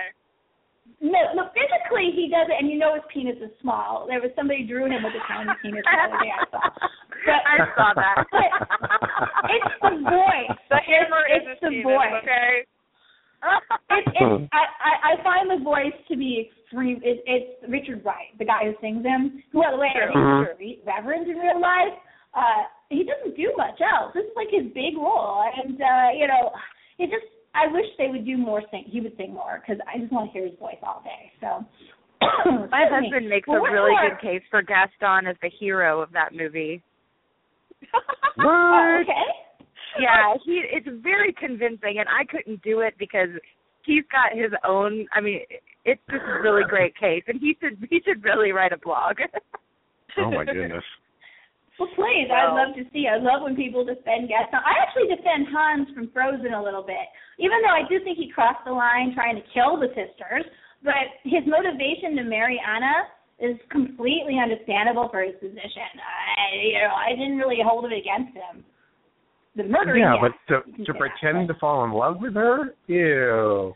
Ew. Yeah, Come on, it's a friggin' Come feudal on, medieval even- system. That's a low That's how it He- works. He even says that they that finish was each other's sandwiches, and they don't. That's sad. That's just sad. I agree, Aaron. I agree. Thank you. He's a creep. something You're a slimy creep. He's a total creep. I'm not saying he isn't a creep. Thank Don't you. get me wrong. He's a total creep. But anyway, um, to our number one because we we're at ten thirty, guys. Already, I knew this was going to be a long show tonight. Okay, so Aaron, quickly, don't go into details. Read your top ten and then talk about your one. Okay, one well, detail, of course. I, I will actually just shoot straight to number one and and tell you it was Chernabog, and I'll give you one quick thing about it. When I was a kid, we used to go up to Yosemite, and uh, the there was no satellite, so the only there's no TV at all. The only thing is, uh, at night we'd climb into the main hall, and uh, as a community event, we'd watch uh, the Adventures of Mr. Toad and the Legend of Sleepy Hollow, and it, it just impressed on me. I, I I can't say enough good things about uh, the villain uh, of of uh, of the Headless Horseman, but I will say one thing: the shot where he's leaping up into the air and the moon frames him is just gorgeous art all by itself. Yes. Yes, yes. That's iconic. Yeah. So, do you want to read your rest of your top 10 with fast? Um, oh, uh, uh, if, rounding out the other uh w- Yeah, the well, ones we're not going to talk about. Yeah, there's one that we can't talk about. I know you don't have a top 10 yeah, all time talk about. Uh, Shere Khan from uh, The Jungle Book, I always thought was oh. a really wonderful, elegant villain. Um, yeah. I, I, I would love to throw all the villains, and, and it's a whole handful from Pinocchio. Uh, Stromboli, um, uh, Foulfellow, and Gideon, and of course Monstro, um, the killer yeah. whale. Oh my God! Yeah, he's so cute he's so comfy and cute. I love him so. All right, Queenie, read your top ten. Give me and because you're number one, we already know, but go for it anyways. Go ahead, read your Okay, well, 10. I got Hades, Scar, Gaston, um, the Horned King from Black Cauldron, and Madame Mim. Yes. They were my top. They were my top in my top ten. But uh, I moved Madame Uh-huh. Mim to, you know, over. Um, I guess we'll talk about the Horned King if you want. Um, from Black Cauldron. Please, He we didn't talk about one. him. He was not talked about. No. Um, he was No, voiced by John about him. Go for Hurt. He he was vo- voiced by John Hurt, and I think that was like one of the first times I've ever heard John Hurt talk, and I was like, oh man, he's scary. Um, just he has so much power in his voice, and he's such a great actor that he can do anything. So him playing the Horn King, like, just made that character come to life, and him summoning his Cauldron Warriors, and you know these Death Knights coming out, and just oh, it was so good and creepy when I was a kid. I loved it. I love all the I, I saw Disney stuff. I saw Black Cauldron not once but twice in the theaters. I actually paid for it twice. Probably the only other person Nice. in the whole Bay Area that did. Uh, because hmm. the Horn King makes number seven on my list, and it's not that it's a great movie, but it's the most true to its pagan roots that Disney's done. So I really appreciate that. Um, the source material, which is Lloyd Alexander, is insane. So I highly recommend it. It's a relatively decent adaptation, actually. They just didn't have Yeah, time it to was do a great everything. Uh, yeah, um, so there's a lot of good things about it. The Horn King is fucking scary as hell. He does have skin, but barely. so, Yes. uh, you know, Well, he's a lich, he's a right? lich, so yeah, he's a Yeah. lich. He's not human. So unlike some of the No, Disney he's not villains, human. he has no humanity to him. none. Absolutely Where not. my lichers at? what? What? All right, Where Jenny, you're at? up. Jenny, All right, you're you want me to read the rest of my top ten? Yep, just read it quick and then talk about number one. Okay, well I had Mad Madam Mim. Um, I had Frollo from The Hunchback of Notre Dame. nice. He was on my honorable mention. Yeah. Yeah, I loved him. Um, Neville He's a Sinclair, Scar, Jafar, Ratigan, Jack Skellington, Hades, Doc Terminus, and then my number one is Judge Doom from Who Framed Roger Rabbit. Yay! Ooh. He's just he's a great Yes, villain. why oh my gosh. He's evil. He wanted to Judge- destroy Toontown, and I mean he's just horrible, but he's great. Yeah, he puts little cute shoes and melts them to death, and he has swords coming out of his eyes, and oh, brilliant. Yes, Christopher Matches. And so, did he scare the crap out of you? Oh yeah, absolutely. When his Yeah. eyes, you know, he takes off the the what a gosh, why am I forgetting? Like yeah, when he he turns animated and his eyes turn into those knives and like pop out of his head. He's just he's horrible. Hmm. He's so scary. Frollo might have the darkest song of any Oh. Disney movie. He does Right? have the Really. darkest I Oh. love his songs. There's so much Frollo. lust and Hellfire. terrible. And Tony. Jay's voice. Tony Oh, Jay's. Jay's voice is magnificent. He I think that's a very freak. underrated. It really kind of killed them though. The golden age kind of ended with that movie. It's not a kids film. I I don't consider Hunchback a kids film. I think it's access. If it, I think kids can watch it, but the the themes they're talking about are not kids friendly. I mean, lust No, not at all. Oh my god. Uh, you know, Hmm. but it, I, I I do appreciate it though. I think the animation's superb. Um, but um, we Hey, can do a whole song. thing on on Yeah, the fro- well, the songs are pretty good. Frollo is just absolutely insane villain. Uh, you know, some people actually have him as the number one villain. A lot of people have him as the number one villain song. Uh, you know, I, I don't know if I completely agree with that, but boy, oh my God, I, I would say he definitely gets an honorable mention here. Uh, my honorable mention we didn't mention at all. I did have Madam Mim, but I also wanted to mention honorable mention Prince John and Sir Hiss from Robin Hood, which I think is the best comic duo. Uh, even though to me and Captain Hook is good, uh, I've always really loved the, the the banter between Sir Hiss and, and Prince John and Robin Hood. I think it makes the movie. So uh, let me give Yeah. a quick shout out. Um, and Yes. same Nice. Shere Khan. He also makes the movie. He's my number ten. And then Ursula, of course, the Sea Witch. We know how much I love her. And I tied Chernabog and Oogie Boogie at eight. Horn King, the Gogans, and Dr. Terminus, and then of course I mentioned Davy Jones and Vermithrax Pejorative, Lady Tremaine, Gaston, and my number one, which I didn't really hide the fact, is Maleficent. I want to talk about her real quick. My girl Maleficent, Eleanor, is also once Eleanor Audley once again voices her, absolutely pitch perfect voice. Matter of fact, they actually wanted to make Maleficent look more like a crone initially, and then they heard her voice acting and they changed her character, and I believe it was way for the better. Uh, and uh, she's just beautiful. Her her flowing robes, the sounds her cane makes, the lightning. She's the most powerful villain when it comes to magic. I've always been annoyed. I think she's taken out way too easily. I don't think she went down. Mm. I think she's still alive at the end of it because she's immortal.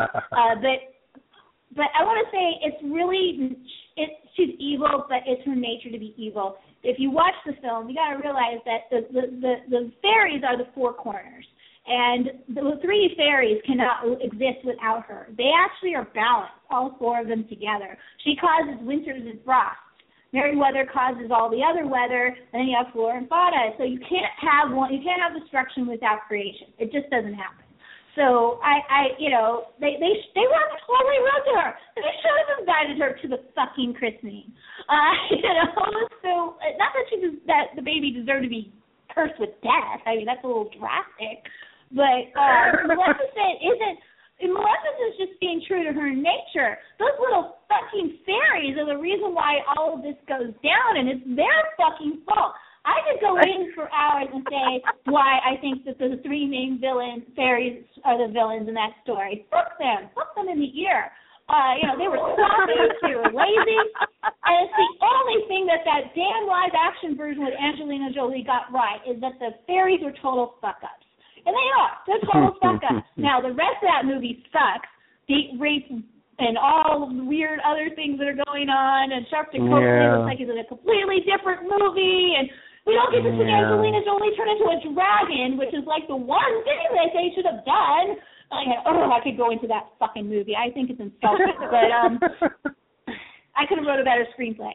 Fuck 'em. The Maleficent itself is the most beautiful and, and elegant of all the Disney villains, and uh, even though she's simple, she's to the point. And once again, one line, and there's so much subtext to one thing she says. Like, uh, the, you know, she just has to say one line, and you can hear so much more going on. And I just, I think she's the best. And I also love Sleeping Beauty as a film. It's not like it's not meant to be a good story in the sense that there's a princess, she's to fly, and all that. It's meant to be a painting, a tapestry, moving tapestry. Yeah. It's exactly what it is.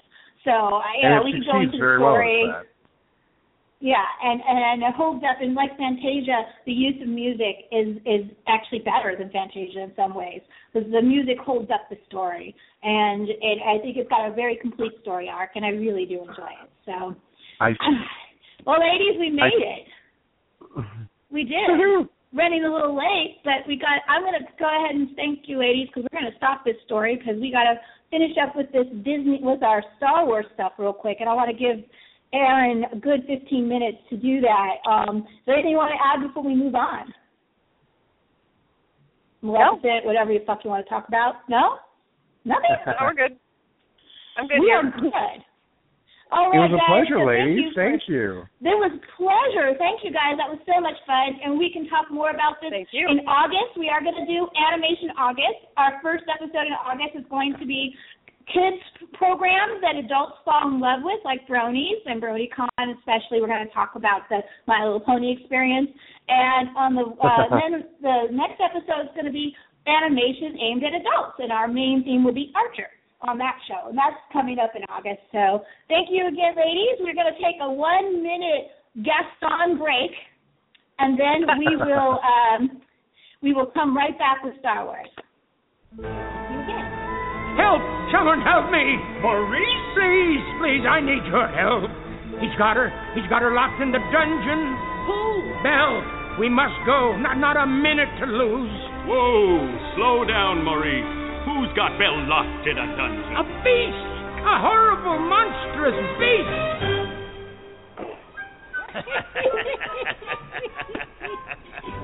Is it a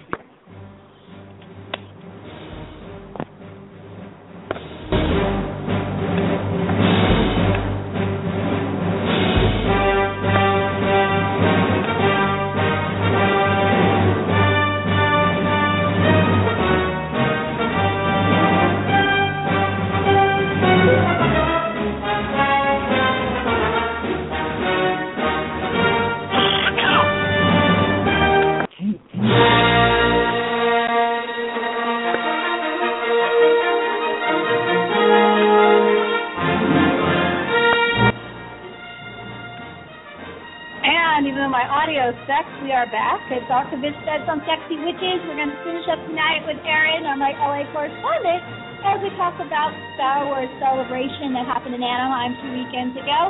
Uh, he got to be there as VIP for all four days, which is awesome. And uh, he talks about he's got a little bit of a scoop for us about Star Wars Rebels that hasn't been getting a lot of coverage. So the floor is yours, sir. Thank you for joining us again for Archivist Studs on Sexy Witches. My pleasure. Thanks for playing my jam, know? So, uh, Star Wars Celebration's been going on for a while now. It's multinational. Uh, uh, this one was in Anaheim, as you said. Past ones have been in Germany, Los Angeles, Florida. Um, it's huge. It's everything Star Wars you could possibly think of. Uh, the 501st, which is a huge charity organization, has a huge presence there. Uh, cosplay is ginormous, as you would imagine. The big thing lately has been Star Wars Mashup, which is a lot of fun. Uh, you'll find uh, Disney Princess Stormtroopers, for example, uh, are very popular. I love all the Boba Fett. The Boba Fett fusions were hysterical. Did you everything. see the Snow White Snoba Fett? Yeah, I did see the Snow White Boba Fett. My personal Boba favorite Fett. was I- the you gotta Spartan. love Snow. Yeah, I love her. It- Go ahead. Yeah, it, it's just a lot of fun, and I'll be posting some pictures later on the site of uh, some of the cosplay I took pictures of. Um, I guess we should probably touch on the big things that came out. Uh, the trailer that was released that everyone went crazy over. Um, a lot of cool things came out of that. The uh, big one in person was uh, the the the droid BB, the, the one that rolls that everyone was uh, talking about, is an actual live working uh, prop or droid. So I'm sure we're going to be seeing that in the parks very soon. Um, it was amazing to watch on stage. You can see it on YouTube, but uh, apparently magnets, yo. Uh, I, I, I guess the Star Wars Juggalo fans have something else to be confused over because apparently magnets are how they make it work. But it really is kind of spectacular to see. Um, went to Did a you cry? panel. Uh, Did you cry when you saw the trailer like everybody else did? a manly tear. We were home. Come on. There wasn't a dry eye in the house when they hit that. But yeah, everyone is on pins and needles wondering what J.J. Abrams is going to do. Uh, there are a lot of us who look at Star Trek and the aptly named Star Trek Into Darkness, which it was, uh, and say, wow, that was bad. That was not I mean, Star. Trek at all. Why did he do that? And there's a there's a huge part of me that's saying steady, steady. JJ said up front that he doesn't like Star Trek. That when he was a kid, That's, that's right. what the nerdy intellectual kids were into, that he was a Star Wars fan, and so, you know, fingers crossed, he's going to do b- right by it. I got to say, everything I've seen trailer wise makes me think he might have done it right. I hope. And um, he's put a big emphasis on real, actual models, moving away from the CG, like the originals. So that's pretty encouraging. Uh, I, I guess we're just going to hold our breath and, and wait to see. Um, So walking The- around the, the, um, what was it? Go ahead. I'm sorry. Go oh, ahead. I, I was going to say uh, he he had wanted to move uh, the the his film up. It's going to be released December, and uh, he's been very upset with all the leaks. Unfortunately, that's not going to happen. They're sticking to the December Christmas release. But apparently, all the future Star Wars films are going to be released in May, as the others were in the past. Sam skipped. so walking around the floor, I noticed that there was a full size cantina at, at Star Wars Celebration. Did you There get was- a drink while you were there? that unfortunately you had to bring your own booze because it was just a mock-up for you to take pictures at. But uh yeah, gorgeous detail on the cantina, gorgeous detail on the back to tank where Luke in Empire gets uh fixed up after his encounter with the Wampa. Uh there's the new vehicle, I can't remember the name, the one that looks like the uh, fudge bar uh from the new film. That was on display for you to take pictures with. And of course Jabba, Jabba's there pretty much at all of them, and Roxy, a, a scaled down Rancor, was there for taking pictures with. If if you're a Star Wars nerd, it's it's uh, Mardi Gras and Christmas rolled into one. Um, so, uh, what is this? You said that a lot of people, have, of course, been covering the the new teaser, and of course, Rogue One, which is the first standalone film, which I, by the way, highly approve of that name because my sci-fi group, which is older, by the way, was called the Right. Rogues of Sashi Station. So, I highly, highly recommend, um, you know, going to my site. I, I'm covering full Star Wars on that group page, but um, uh, the trailer looked really interesting, and I wanted you to talk about that. And then you're going to talk briefly about Rebels too. So can you Yeah, the- explain those panels if you can? Sure. Uh, uh, just on Rebels One, news was made when they said that the plot is going to concern uh, getting the plans to the Death Star. So it's a prequel of sorts, and who knows, we may see the the deaths of many Bothan spies. Uh, so that was the big I, news I'm there. actually excited to see a non-Jedi Star Wars. I think it actually has a lot of potential. Well, uh, that's the beauty of these standalones is that we can break away from the Skywalker saga and the Jedi's. And uh, Not to Yeah, there's mention some- the there's director is potential. exciting. The, Yeah. the director's coming up the pipe with the new standalone films. You got what Gareth Edwards, and you got the guy who directed Brick uh, coming up with one of his films, and uh, you know. So I'm actually more excited for those films than the actually episode seven that's coming up. So. Um, And the other big news that was made at uh, the Rogue One panel, uh, someone had asked about Boba Fett, um, and apparently Boba Fett is the bounty hunter equivalent of Schrodinger's cat because while he's not alive, he's not dead. Were the exact words we were given, uh, meaning that if a property comes up, if they get a good story, they will do a Boba Fett movie but as of now, there are no plans. So fingers crossed. We'll see what happens down the road.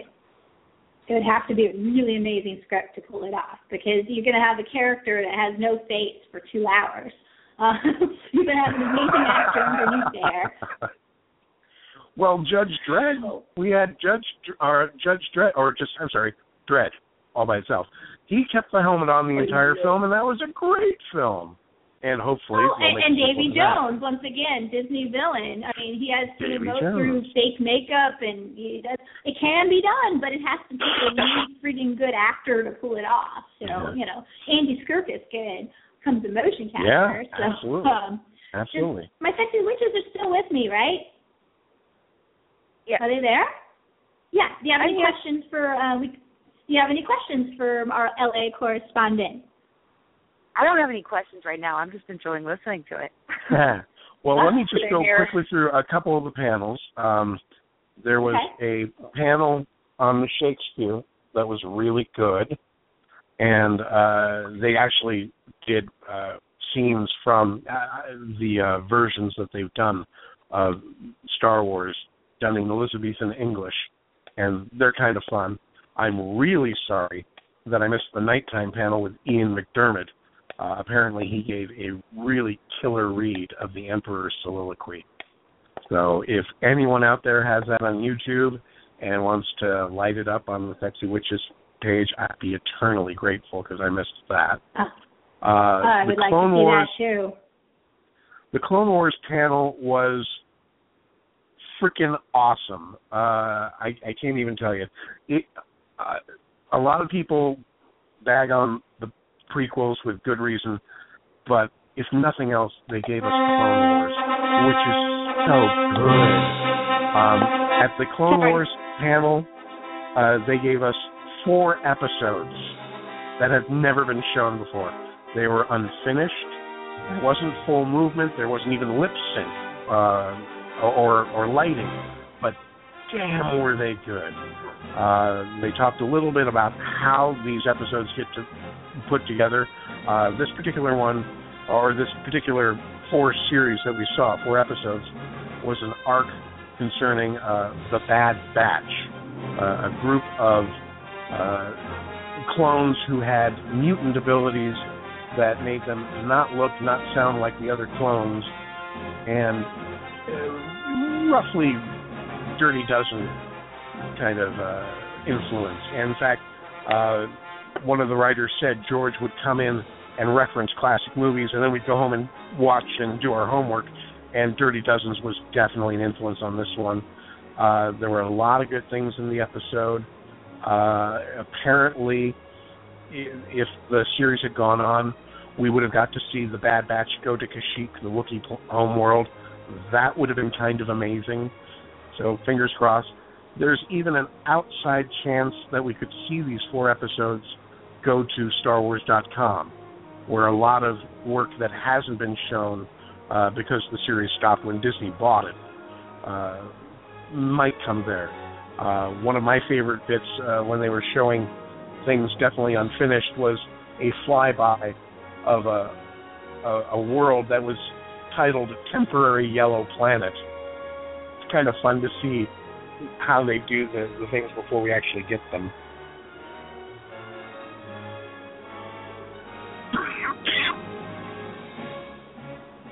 Well, that's wonderful to hear all of that. And what was your single favorite thing you think of all the stuff you did? Pardon me. Um, probably the Rebels wrap up. Oh yeah, that's another thing. When you're going to conventions, make sure you take a good hand hand sanitizer with you. Three of the four of us came back with colds and flu because that's what conventions are. They're cruise ships locked on land. Um, the Rebels wrap up uh, is really, really exciting. Uh, Jim Cummings, uh, who actually uh, stood in uh, for the song that Scar sings, "Be Prepared," is coming back as Hondo. Uh, I get Rebels to meet him. is- right on. I get to meet I get to meet him at Awesome Con, so I'm looking forward to that. Oh, pardon me. Uh, yeah, Re- Rebels is just going to be amazing. Darth Vader is back. James Earl Jones as the voice of Darth Vader is back. Um, Nice. Corey Burton, who had been in the original Clone, Clone Wars series, is coming back as a character called Quarrie, who's a small Mon calamari, and uh, the name Corey is a nod to Ralph McQuarrie, uh, the pre-production artist who is so important to the look of Star Wars, uh, who passed away recently. Um, gosh, I don't even know what all to add. Oh, uh, there's a beautiful nod to Howl's Moving Castle with the way they have the tank looking, and uh, yeah, there's so many good things coming. I, I don't want to spoil things for people, but man, it's going to be a great show. That's fabulous. And if you want to see uh, Aaron's photos, he'll be posting them on Archivist, uh, an album on Archivist Bet, uh, Bet on Sexy Witches on my Facebook page for that. And he also might drop some WonderCon in there too for good measure. Um, it's, we're down to 30 seconds, so I gotta let you go, my LA correspondent. So thank you for calling in, and it was a pleasure having you join us on the conversation this evening. And um, look for Aaron Cogan on the web, and um, he, I'm going to try to get him to write more blogs. So have a good one. I'll see you again in a few weeks. Thanks very much. Oh.